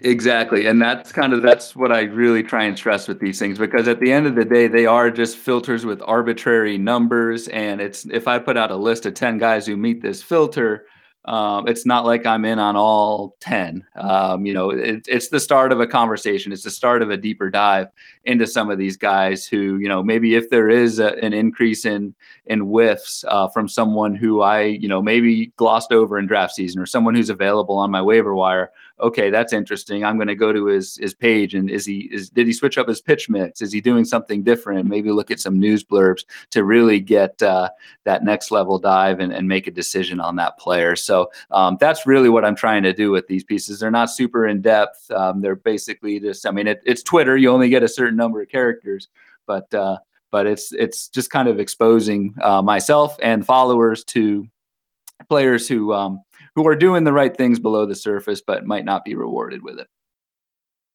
Uh, you had a Bloom board recently, Ryan, that combined hitters ADPs, sub 220 BAs, and core skills, a combination of filters. It reminded me of those old jokes. You know, what do you get if you combine Taylor Swift, a school bus, and a ham sandwich, and, and there's some kind of outcome? But what did you find out from that little Bloom board? Uh, I don't know where you come up with that stuff, Petey. That that's good stuff. Taylor Swift and ham sandwich. yeah, I, I, I, did not come up with, uh, with, with with a ham sandwich in this one, but I did come up with guys like Freddie Freeman, Kyle Tucker, guys who you know Francisco Lindor, guys who you would not expect to be hitting below 220 at a certain part of the season but are. And so what I did with this one was, yeah, take those top 100 ADP hitters, the guys who are uh, fully invested, but then look at the skills with guys and look at the strikeout rate, look at the barrel rate. Are they making contact? If they are making contact, are they making hard contact? And uh, some of the things I, I, try and make these things readable, and sometimes I'll color code them. So like great strikeout rates are in right. green, and and bad barrel rates are in red. Just so um, if you're not familiar with kind of how this stuff works beneath the scenes, you can kind of just look at it and get a quick takeaway. So um, I mean, there were guys like uh, Eugenio Suarez, Keston Hiura made that list with strikeout rates near 40%, which is deep, deep red in that list. Cavan Biggio, who we talked about, Victor Robles is on there, deep red for barrel rate, just not making hard contact at all, and probably deserve that low batting average. Um, some of the guys with green, so good skills on the same list. Kyle Tucker, who's hitting 182 at the time, excellent strikeout rate, excellent barrel rate. Like he's going to turn it around. Austin Meadows is another guy who made that list and has since heated up, hit two homers the other night, and is well above the 213 batting average and four homers uh, that he was at when I put this out there. So, um, again, yeah, just an example of guys who are underperforming, but may or may not have the skills to kind of throw it out there. So I kind of package all that out there, put it in a uh, somewhat decent looking graphic and post it out on Twitter so you can kind of you know take that deeper dive into an Austin Meadows and and see if uh, the slow start is uh, is deserved or not. You mentioned the color coding. Uh, something I've noticed every time I go to Baseball Savant and I look at the dashboard, I'm always momentarily confused because red is good on those sliders and blue is bad. And I always think of red and green like stoplights, but I guess they're talking about temperature or something. I don't know. It, a little before the uh, ADPs and batting averages, you looked at some pitchers whose early 2021 fastball velocity and swinging strike rates were down from last year.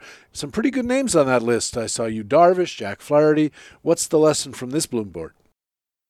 Yeah, this was an early kind of early in the season board where you're just trying to, you know, we're all itching to make conclusions on guys, and and I mean, we say at HQ to practice excruciating patience, especially with your early round picks.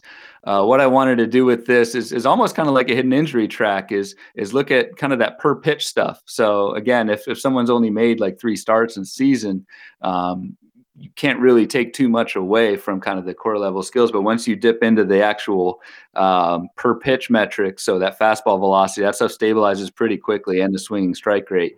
Um, I wanted to look at guys who are down in both, um, guys who who may be hurt or just are not as effective this season, and uh, and and yeah, came up with an interesting list. Uh, German Marquez was on there at a 236 ADP before his recent uh, blow up in Coors where he gave up eight earned in the first inning and didn't even get out of the first inning. So, um, so yeah, that's just another kind of thing that I'll do is take that Savant data, throw an ADP on it, and uh, and, and and see who bubbles up to the surface. One name that jumped out at me on that list was St. Louis starter John Gant because I picked him up in a league. Uh, he's been enjoying some pretty good success with a sub 3 ERA, but his uh, fastball velocity, you pointed out, off by three miles an hour, and his swinging strike rate down by 3.1 percentage points, which is about by 25%. So those seem like very concerning numbers. How concerned do you think I should be? I'd, I'd be concerned, PD. I'd, I'd hit the trade block if I were you with John Gant. He's got some of the worst skills that I've seen for someone with a sub 220 ERA.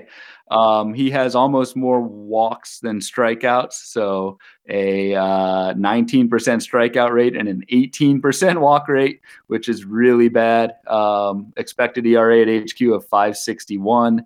And then you pile on that. Ma- it's not just a velocity dip, it's a major velocity dip 93.9 last year. Uh, this year it's 90.7 and a BPV of negative 33. You don't really need to know what BPV is to know that negative 33 is not a number you want. So, um, John Gant, despite the success, despite that 215 ERA, it's going to uh, it's going to implode pretty quickly. I think. Well, minus 33 could be good if BPV stood for brutal performances vector or something like that. So you want as few of them as possible. But uh, I take your point. I think I got John Gant actually in a uh, best ball type of league. So if he stinks out the joint, I don't have to really worry about it that much. Maybe in situations like that, you can be a little more liberal with your interpretations of skills and stuff because yeah, a, a exactly. bad start doesn't and, kill you. Yep, and I mean, honestly, I don't want to, I don't want to poo-poo John Gant too much. Like he, he was an end game guy, and you, you've obviously, you've, you've profited from that already. Uh, just don't expect it to go forward. No, I'm not expecting very much at all. Uh, you're listening to Baseball HQ Radio. Patrick Davitt with Ryan Bloomfield from Baseball HQ. And Ryan, last week I started this new feature to wrap up our expert interviews. We used to have Boons and Banes, but I thought it would be more helpful to our listeners if we could focus on the upcoming weekend and the FAAB runs and that kind of thing. And uh, we call it now uh, Slumps, Pumps, Dumps, and Jumps because it has to rhyme or have some kind of gimmick. Yeah. So uh, let's start with your slump. This is an underperformer you think we should be hanging on to. Yeah, um, I believe I mentioned him earlier, but uh, Hunter Dozier for me is somebody who, uh, who, who I'm still pretty high on, despite him hitting just 176 so far this season. The hard contact is is still there for him. Um, the the hit rate, 19% hit rate for Hunter Dozier is uh, is really dragging him down, and you're already starting to see that turnaround. Um, like I said in the main event, I uh, somebody dropped him, and I picked him up uh, for this week in place of uh, Albert Pujols of all people. Uh, you can tell how I'm managing injuries there. But Hunter Dozier's already turning it around. He's got uh, seven hits already this week with three home runs. Um, I expect that, you know, obviously not that level to continue, but that's somebody. If you if you drafted Hunter Dozier, uh, stay the course. You're already kind of seeing the turnaround in place. And again, if uh, if if you need a first base, third base, outfield eligible guy who uh, who is who is better than the results are showing, Hunter Dozier's your man. How about a pump, uh, an overperformer you could promote and possibly sell high? Same team, um, Danny Duffy. And it's easy to say that, you know, anybody with a sub one ERA is not going to be, you know, not going to sustain that. Um, and I guess Danny Duffy, he, he had a 0.3 ERA, but then gave up three earned runs on, on his last start yesterday on May 6th. Um, but, but pretty much looks like a mirage. Our expected ERA for Duffy is up near four, um, strand rate at 92%, which is just not going to happen. That basically means almost every base runner that he uh, he he allows is not scoring. Uh, that number is usually down in the low 70s, and then a five percent homer to fly ball rate. Again, um, home run per fly ball rate for pitchers is largely out of their control. So the homers are going to come up. He's just been uh, he's been very lucky. He's also been very good. I don't want to say it's been all luck. Like the velocity's up. The swinging strikes are up, uh, 14% whiff rate there. Um, I would just expect more of like a high threes ERA for Danny Duffy, and nowhere near what he's uh, what he's shown so far. So I w- I wouldn't dump him, but I would uh, I would be looked to selling high on Danny Duffy, which he is in my team in AL tout. So I probably will not be trading him to you since I just said that. And yeah, and and I have to warn you, I know pretty well that there's quite a few of our competitors listen to this podcast as well. So you, you, might have shot Never yourself mind. in the foot. Yeah. On second yeah. thoughts, Danny Duffy, what a guy! I'll keep him. He was he was a he was a reserve round pick for me in AL, so that's I've already uh, oh you've already well. reaped that reward. Yep.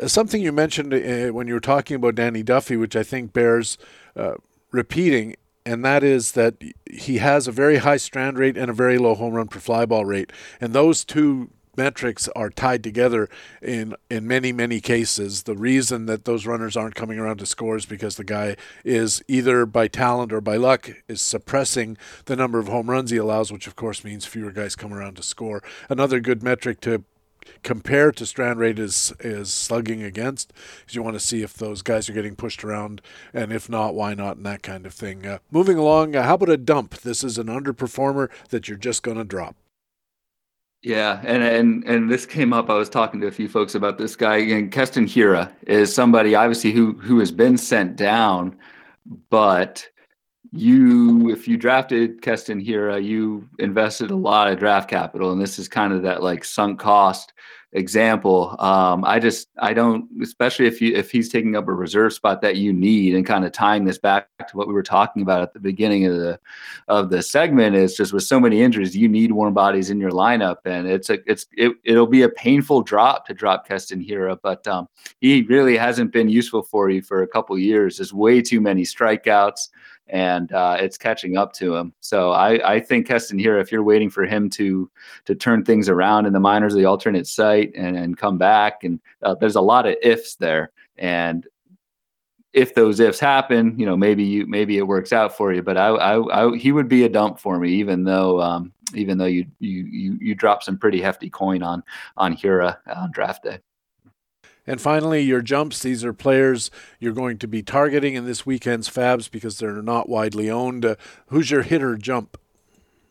Yeah, so for these, for the I kind of, and, one of the I mentioned this earlier. One of the columns I write every Sunday is uh, is a hitter matchups column just for that week. And one of the things I've been doing the last couple years with FAAB is is looking at like short term rental guys who, you know, maybe I don't, you know, maybe I use them that week. They have good matchups, good park factors, and then I I kind of churn and, and move on uh, the next week as opposed to trying to target kind of long term guys in FAAB. So uh, one thing coming up this week, there's there's uh, the Rockies are always a team you look at with with schedules, and the Rockies Rockies play all seven games at home.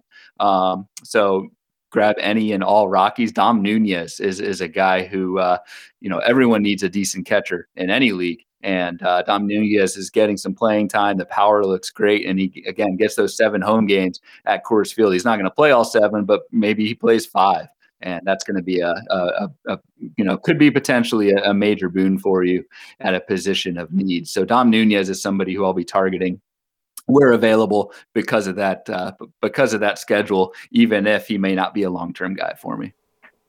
And you called him a boon, harkening back to the olden days here at Baseball right. Radio. And who's your jump pitcher? I'll go Luke Weaver for this week. Uh, Luke Weaver hasn't been that great at all. Actually, he's been terrible, 607 ERA. Uh, but our expected ERA for Luke Weaver is is better, uh, around the 450 mark. But most importantly, he gets two starts and, and pretty good matchups. He, he faces uh, the Marlins and the Nationals, and both at home. So those are the kinds of things where you know maybe I'm not in on Luke Weaver for the rest of the season, but um, gets two home starts against some pretty weak lineups, and uh, maybe maybe you snag a win or two there, and and and and cross your fingers and hope he doesn't blow your ratios. But uh, I, I, like where. Uh, I like where Luke Weaver is going to be at. He'll definitely be featured in Brian Rudd's uh, double dip and column on Sunday, where he goes through all those uh, two star guys as well. So, um, Luke Weaver for me for this week. Ryan Bloomfield slump Hunter Dozier of Kansas City. Pump is Danny Duffy of Kansas City. A dump Keston Hiura of Milwaukee. A jump hitter Dom Nunez in Colorado. Actually, any Colorado guy you might be able to get your hands on. And pitcher Luke Weaver of Arizona. Uh, Ryan, this has been a treat. to tell our listeners where they can keep up with Ryan Bloomfield. Yeah, for sure. Thanks, PD. As always, uh, you can keep up with me on Twitter at RyanBHQ, and then the speculator column drops on the site every Wednesday, and the weekly hitter matchups every Sunday. So, uh, keeping me busy around here. All right, Ryan. Thanks very much for helping us out. Good luck the rest of the way in tout. I think your chances of representing Baseball HQ on the winners' podium is much greater than mine, or Doug's for that matter. So, best of luck in all your leagues, and we'll talk to you again soon. Yep, appreciate it. Ryan Bloomfield is a speculator columnist at baseballhq.com. We'll take a quick break here, then we're back with our HQ commentaries. The frequent flyer and extra innings are coming up on Baseball HQ Radio. Before we get to that, though, a celebration of sorts. It was five years ago today, May 7th, 2016, when a baseball miracle occurred. The Mets were in San Diego. It was the top of the second with two out. Kevin Plawecki on second after a double. James Shields had a count of one and one on the hitter, threw a meatball center center, and that hitter made no mistake. The 1 1 swing and a drive to deep left field. It's got a chance. Up and going back. It's going to go. Home run. Bartolo Colon. Repeating. Home run. Bartolo Colon. Seven line army in right field might tear this ballpark down. Colon carried his bat with him until he was about 10 feet from first base. He's taking the slowest home run trot you've ever seen. He just got to Tim Teufel, the third base coach. He is approaching home plate. He touches home plate with his first major league home run. And they are going to give him the silent treatment in the dugout. They have vacated. The Mets have left the building. Bartolo Colon is the loneliest man in San Diego as he reaches the Mets dugout after hitting a home run, and there's nobody there to greet him. And now here they come up the dugout steps. Yep. Wow. Baseball HQ Radio.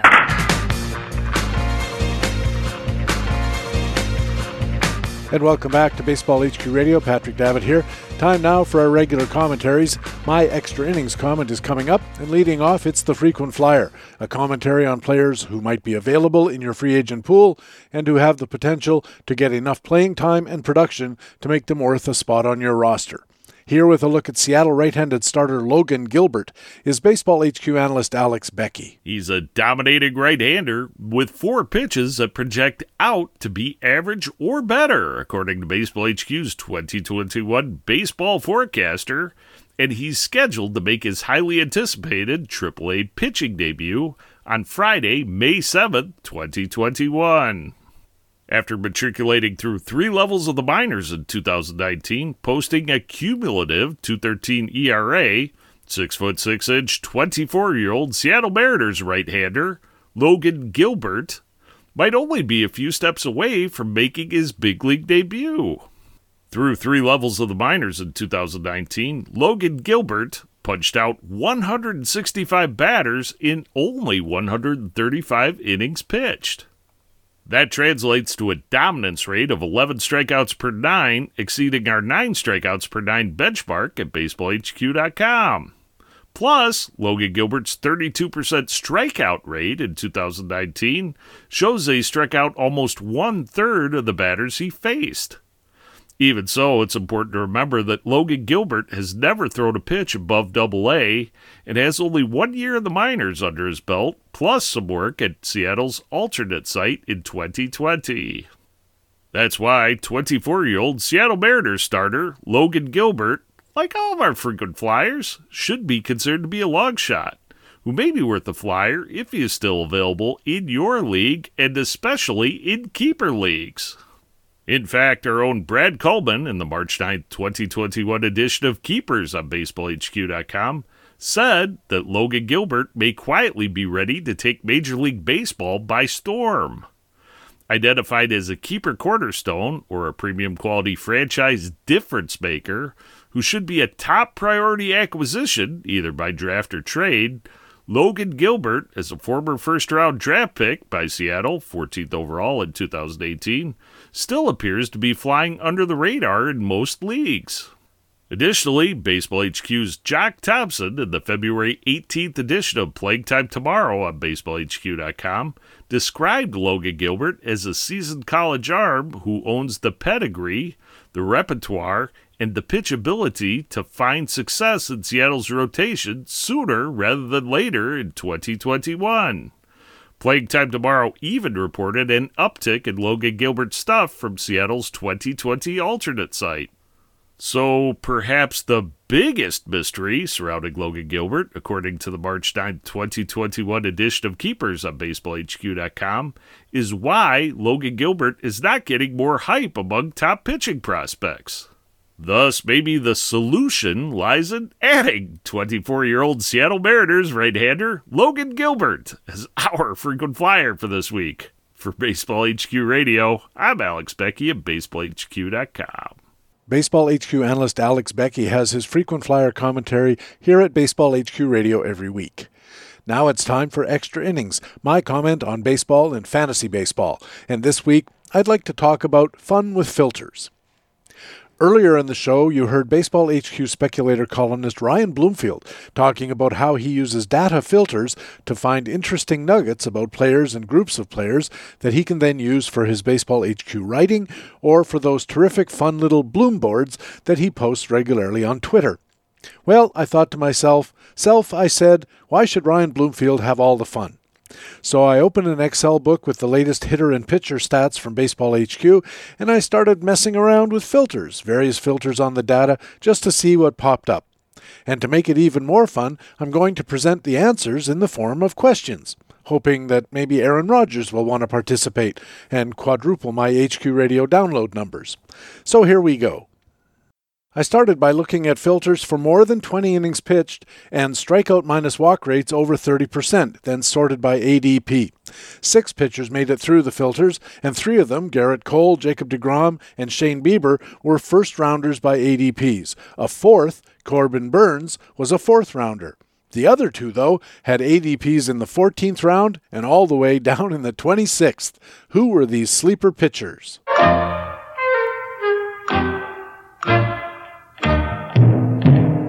One of these pitchers we talked about earlier, Dustin May, had 23 innings pitched and a 31% strikeout minus walk rate with a 14th round ADP of 211. Of course, Dustin May finished for the year. The other pitcher, Michael Kopech of Chicago, had a 33% strikeout minus walk in 20 and a third innings, and his ADP was a 26th round mark of 385.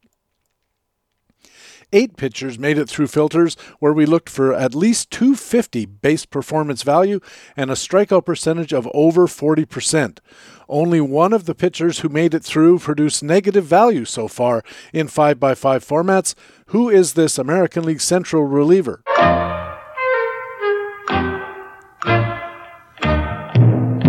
Well, full marks if you pulled Minnesota reliever Caleb Thielbar's name out of your hat. Despite his great skills, including a 43% strikeout rate and a sub 5% walk rate, Thielbar's whip is a scandalous 145. Man gives up a lot of hits. And by the way, Liam Hendriks has a 253 base performance value despite giving up 3.1 homers per nine. That will get better, so buy low if you can. Two pitchers made it through filters where we looked for expected ERAs under 3 actual ERAs over 4, and base performance values over 150, with more than 20 batters faced per game. And they both pitch for the same American League West team. Who are these underperformers?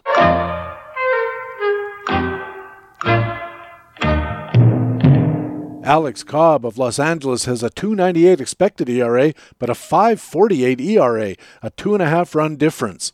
He also has a 169 whip so far this season, despite a 30% strikeout rate and a 3.1 strikeout to walk ratio. He also is giving up only 0.4 homers per nine, but he is giving up a lot of hits, the tune of 25% of his batters faced. Meanwhile, his teammate Andrew Heaney should be your buy low target.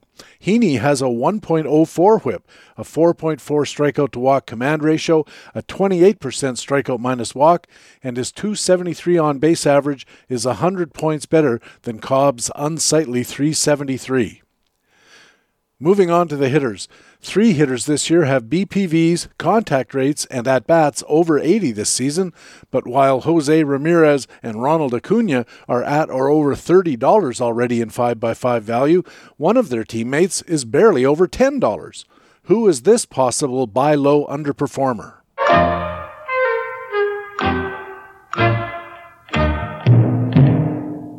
Ozzie Albies of Atlanta is batting just 236, but his skills metrics are terrific an 83% contact rate in company with the other two, his power and speed indexes both over league average, and he has a career high 38% hard hit rate. The culprit here seems to be a measly 24% hit rate. That can't last if you're hitting the ball hard more than a third of the time. If you believe in the idea that hit rates regress in season, then Ozzie Albies should be right at the top of your buy low targets list. Two hitters have created $20 or more of 5x5 value despite contact rates under 75%, walk rates under 10%, and either one stolen base or none. One of these hitters is Giancarlo Stanton of the Yankees. Which National League West infielder is the other?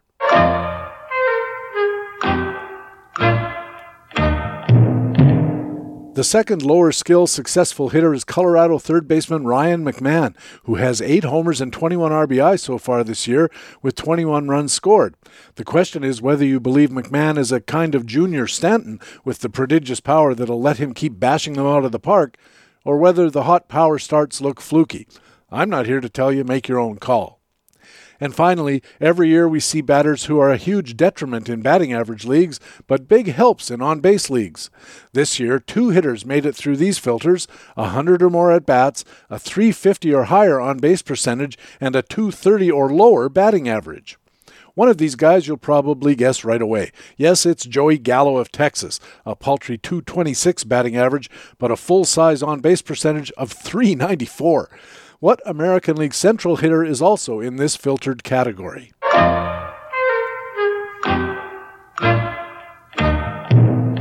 The other on base percentage help comes from one of this year's early surprises. Detroit outfielder Robbie Grossman was batting just 212 through Thursday's games, but sported a nifty 366 on base percentage thanks to an 18% walk rate. Grossman, by the way, is also one of just six players with more than seven net stolen bases, that is, stolen bases minus caught stealings. Along with Trea Turner and Jazz Chisholm, Grossman has seven steals and no caught stealings. The leader in the net steals category, by the way, Kansas City second baseman Whit Merrifield, who has 10 bags and one caught stealing. For Baseball HQ Radio, I'm Patrick Davitt. I have my extra innings commentary here at Baseball HQ Radio every week. And that's Baseball HQ Radio for Friday, May the 7th. Thanks very much for taking the time to download and listen to show number 23 of the 2021 fantasy baseball season. Of course, I also want to thank our guest expert for this Friday full edition. It's Ryan Bloomfield, the speculator columnist at baseballhq.com. Ryan is one of the nicest guys in the fantasy business, an award winning fantasy baseball writer, a top rate analyst, and as you heard, a, just a terrific guest. I also want to thank our regular commentators from BaseballHQ.com, the best fantasy baseball website in the business. Our Market Watch commentators were Harold Nichols and Ray Murphy. Our frequent flyer commentator was Baseball HQ analyst Alex Beckey. I'm Patrick Davitt, your extra innings commentator and the host of Baseball HQ Radio. I sure hope to see you on those baseballhq.com subscriber forums. Also, remember you can stay in contact with Baseball HQ on Facebook and on our Twitter feed at Baseball HQ. You can also follow my personal Twitter feed at Patrick Davitt, where you'll always be the first to know when a new podcast is available. Please tell your friends about Baseball HQ Radio. Take a second to go to wherever you catch your pods, and if they'll let you, leave Baseball HQ Radio a good review and a rating. That helps us find new listeners, and it's new listeners that help us keep the podcast going.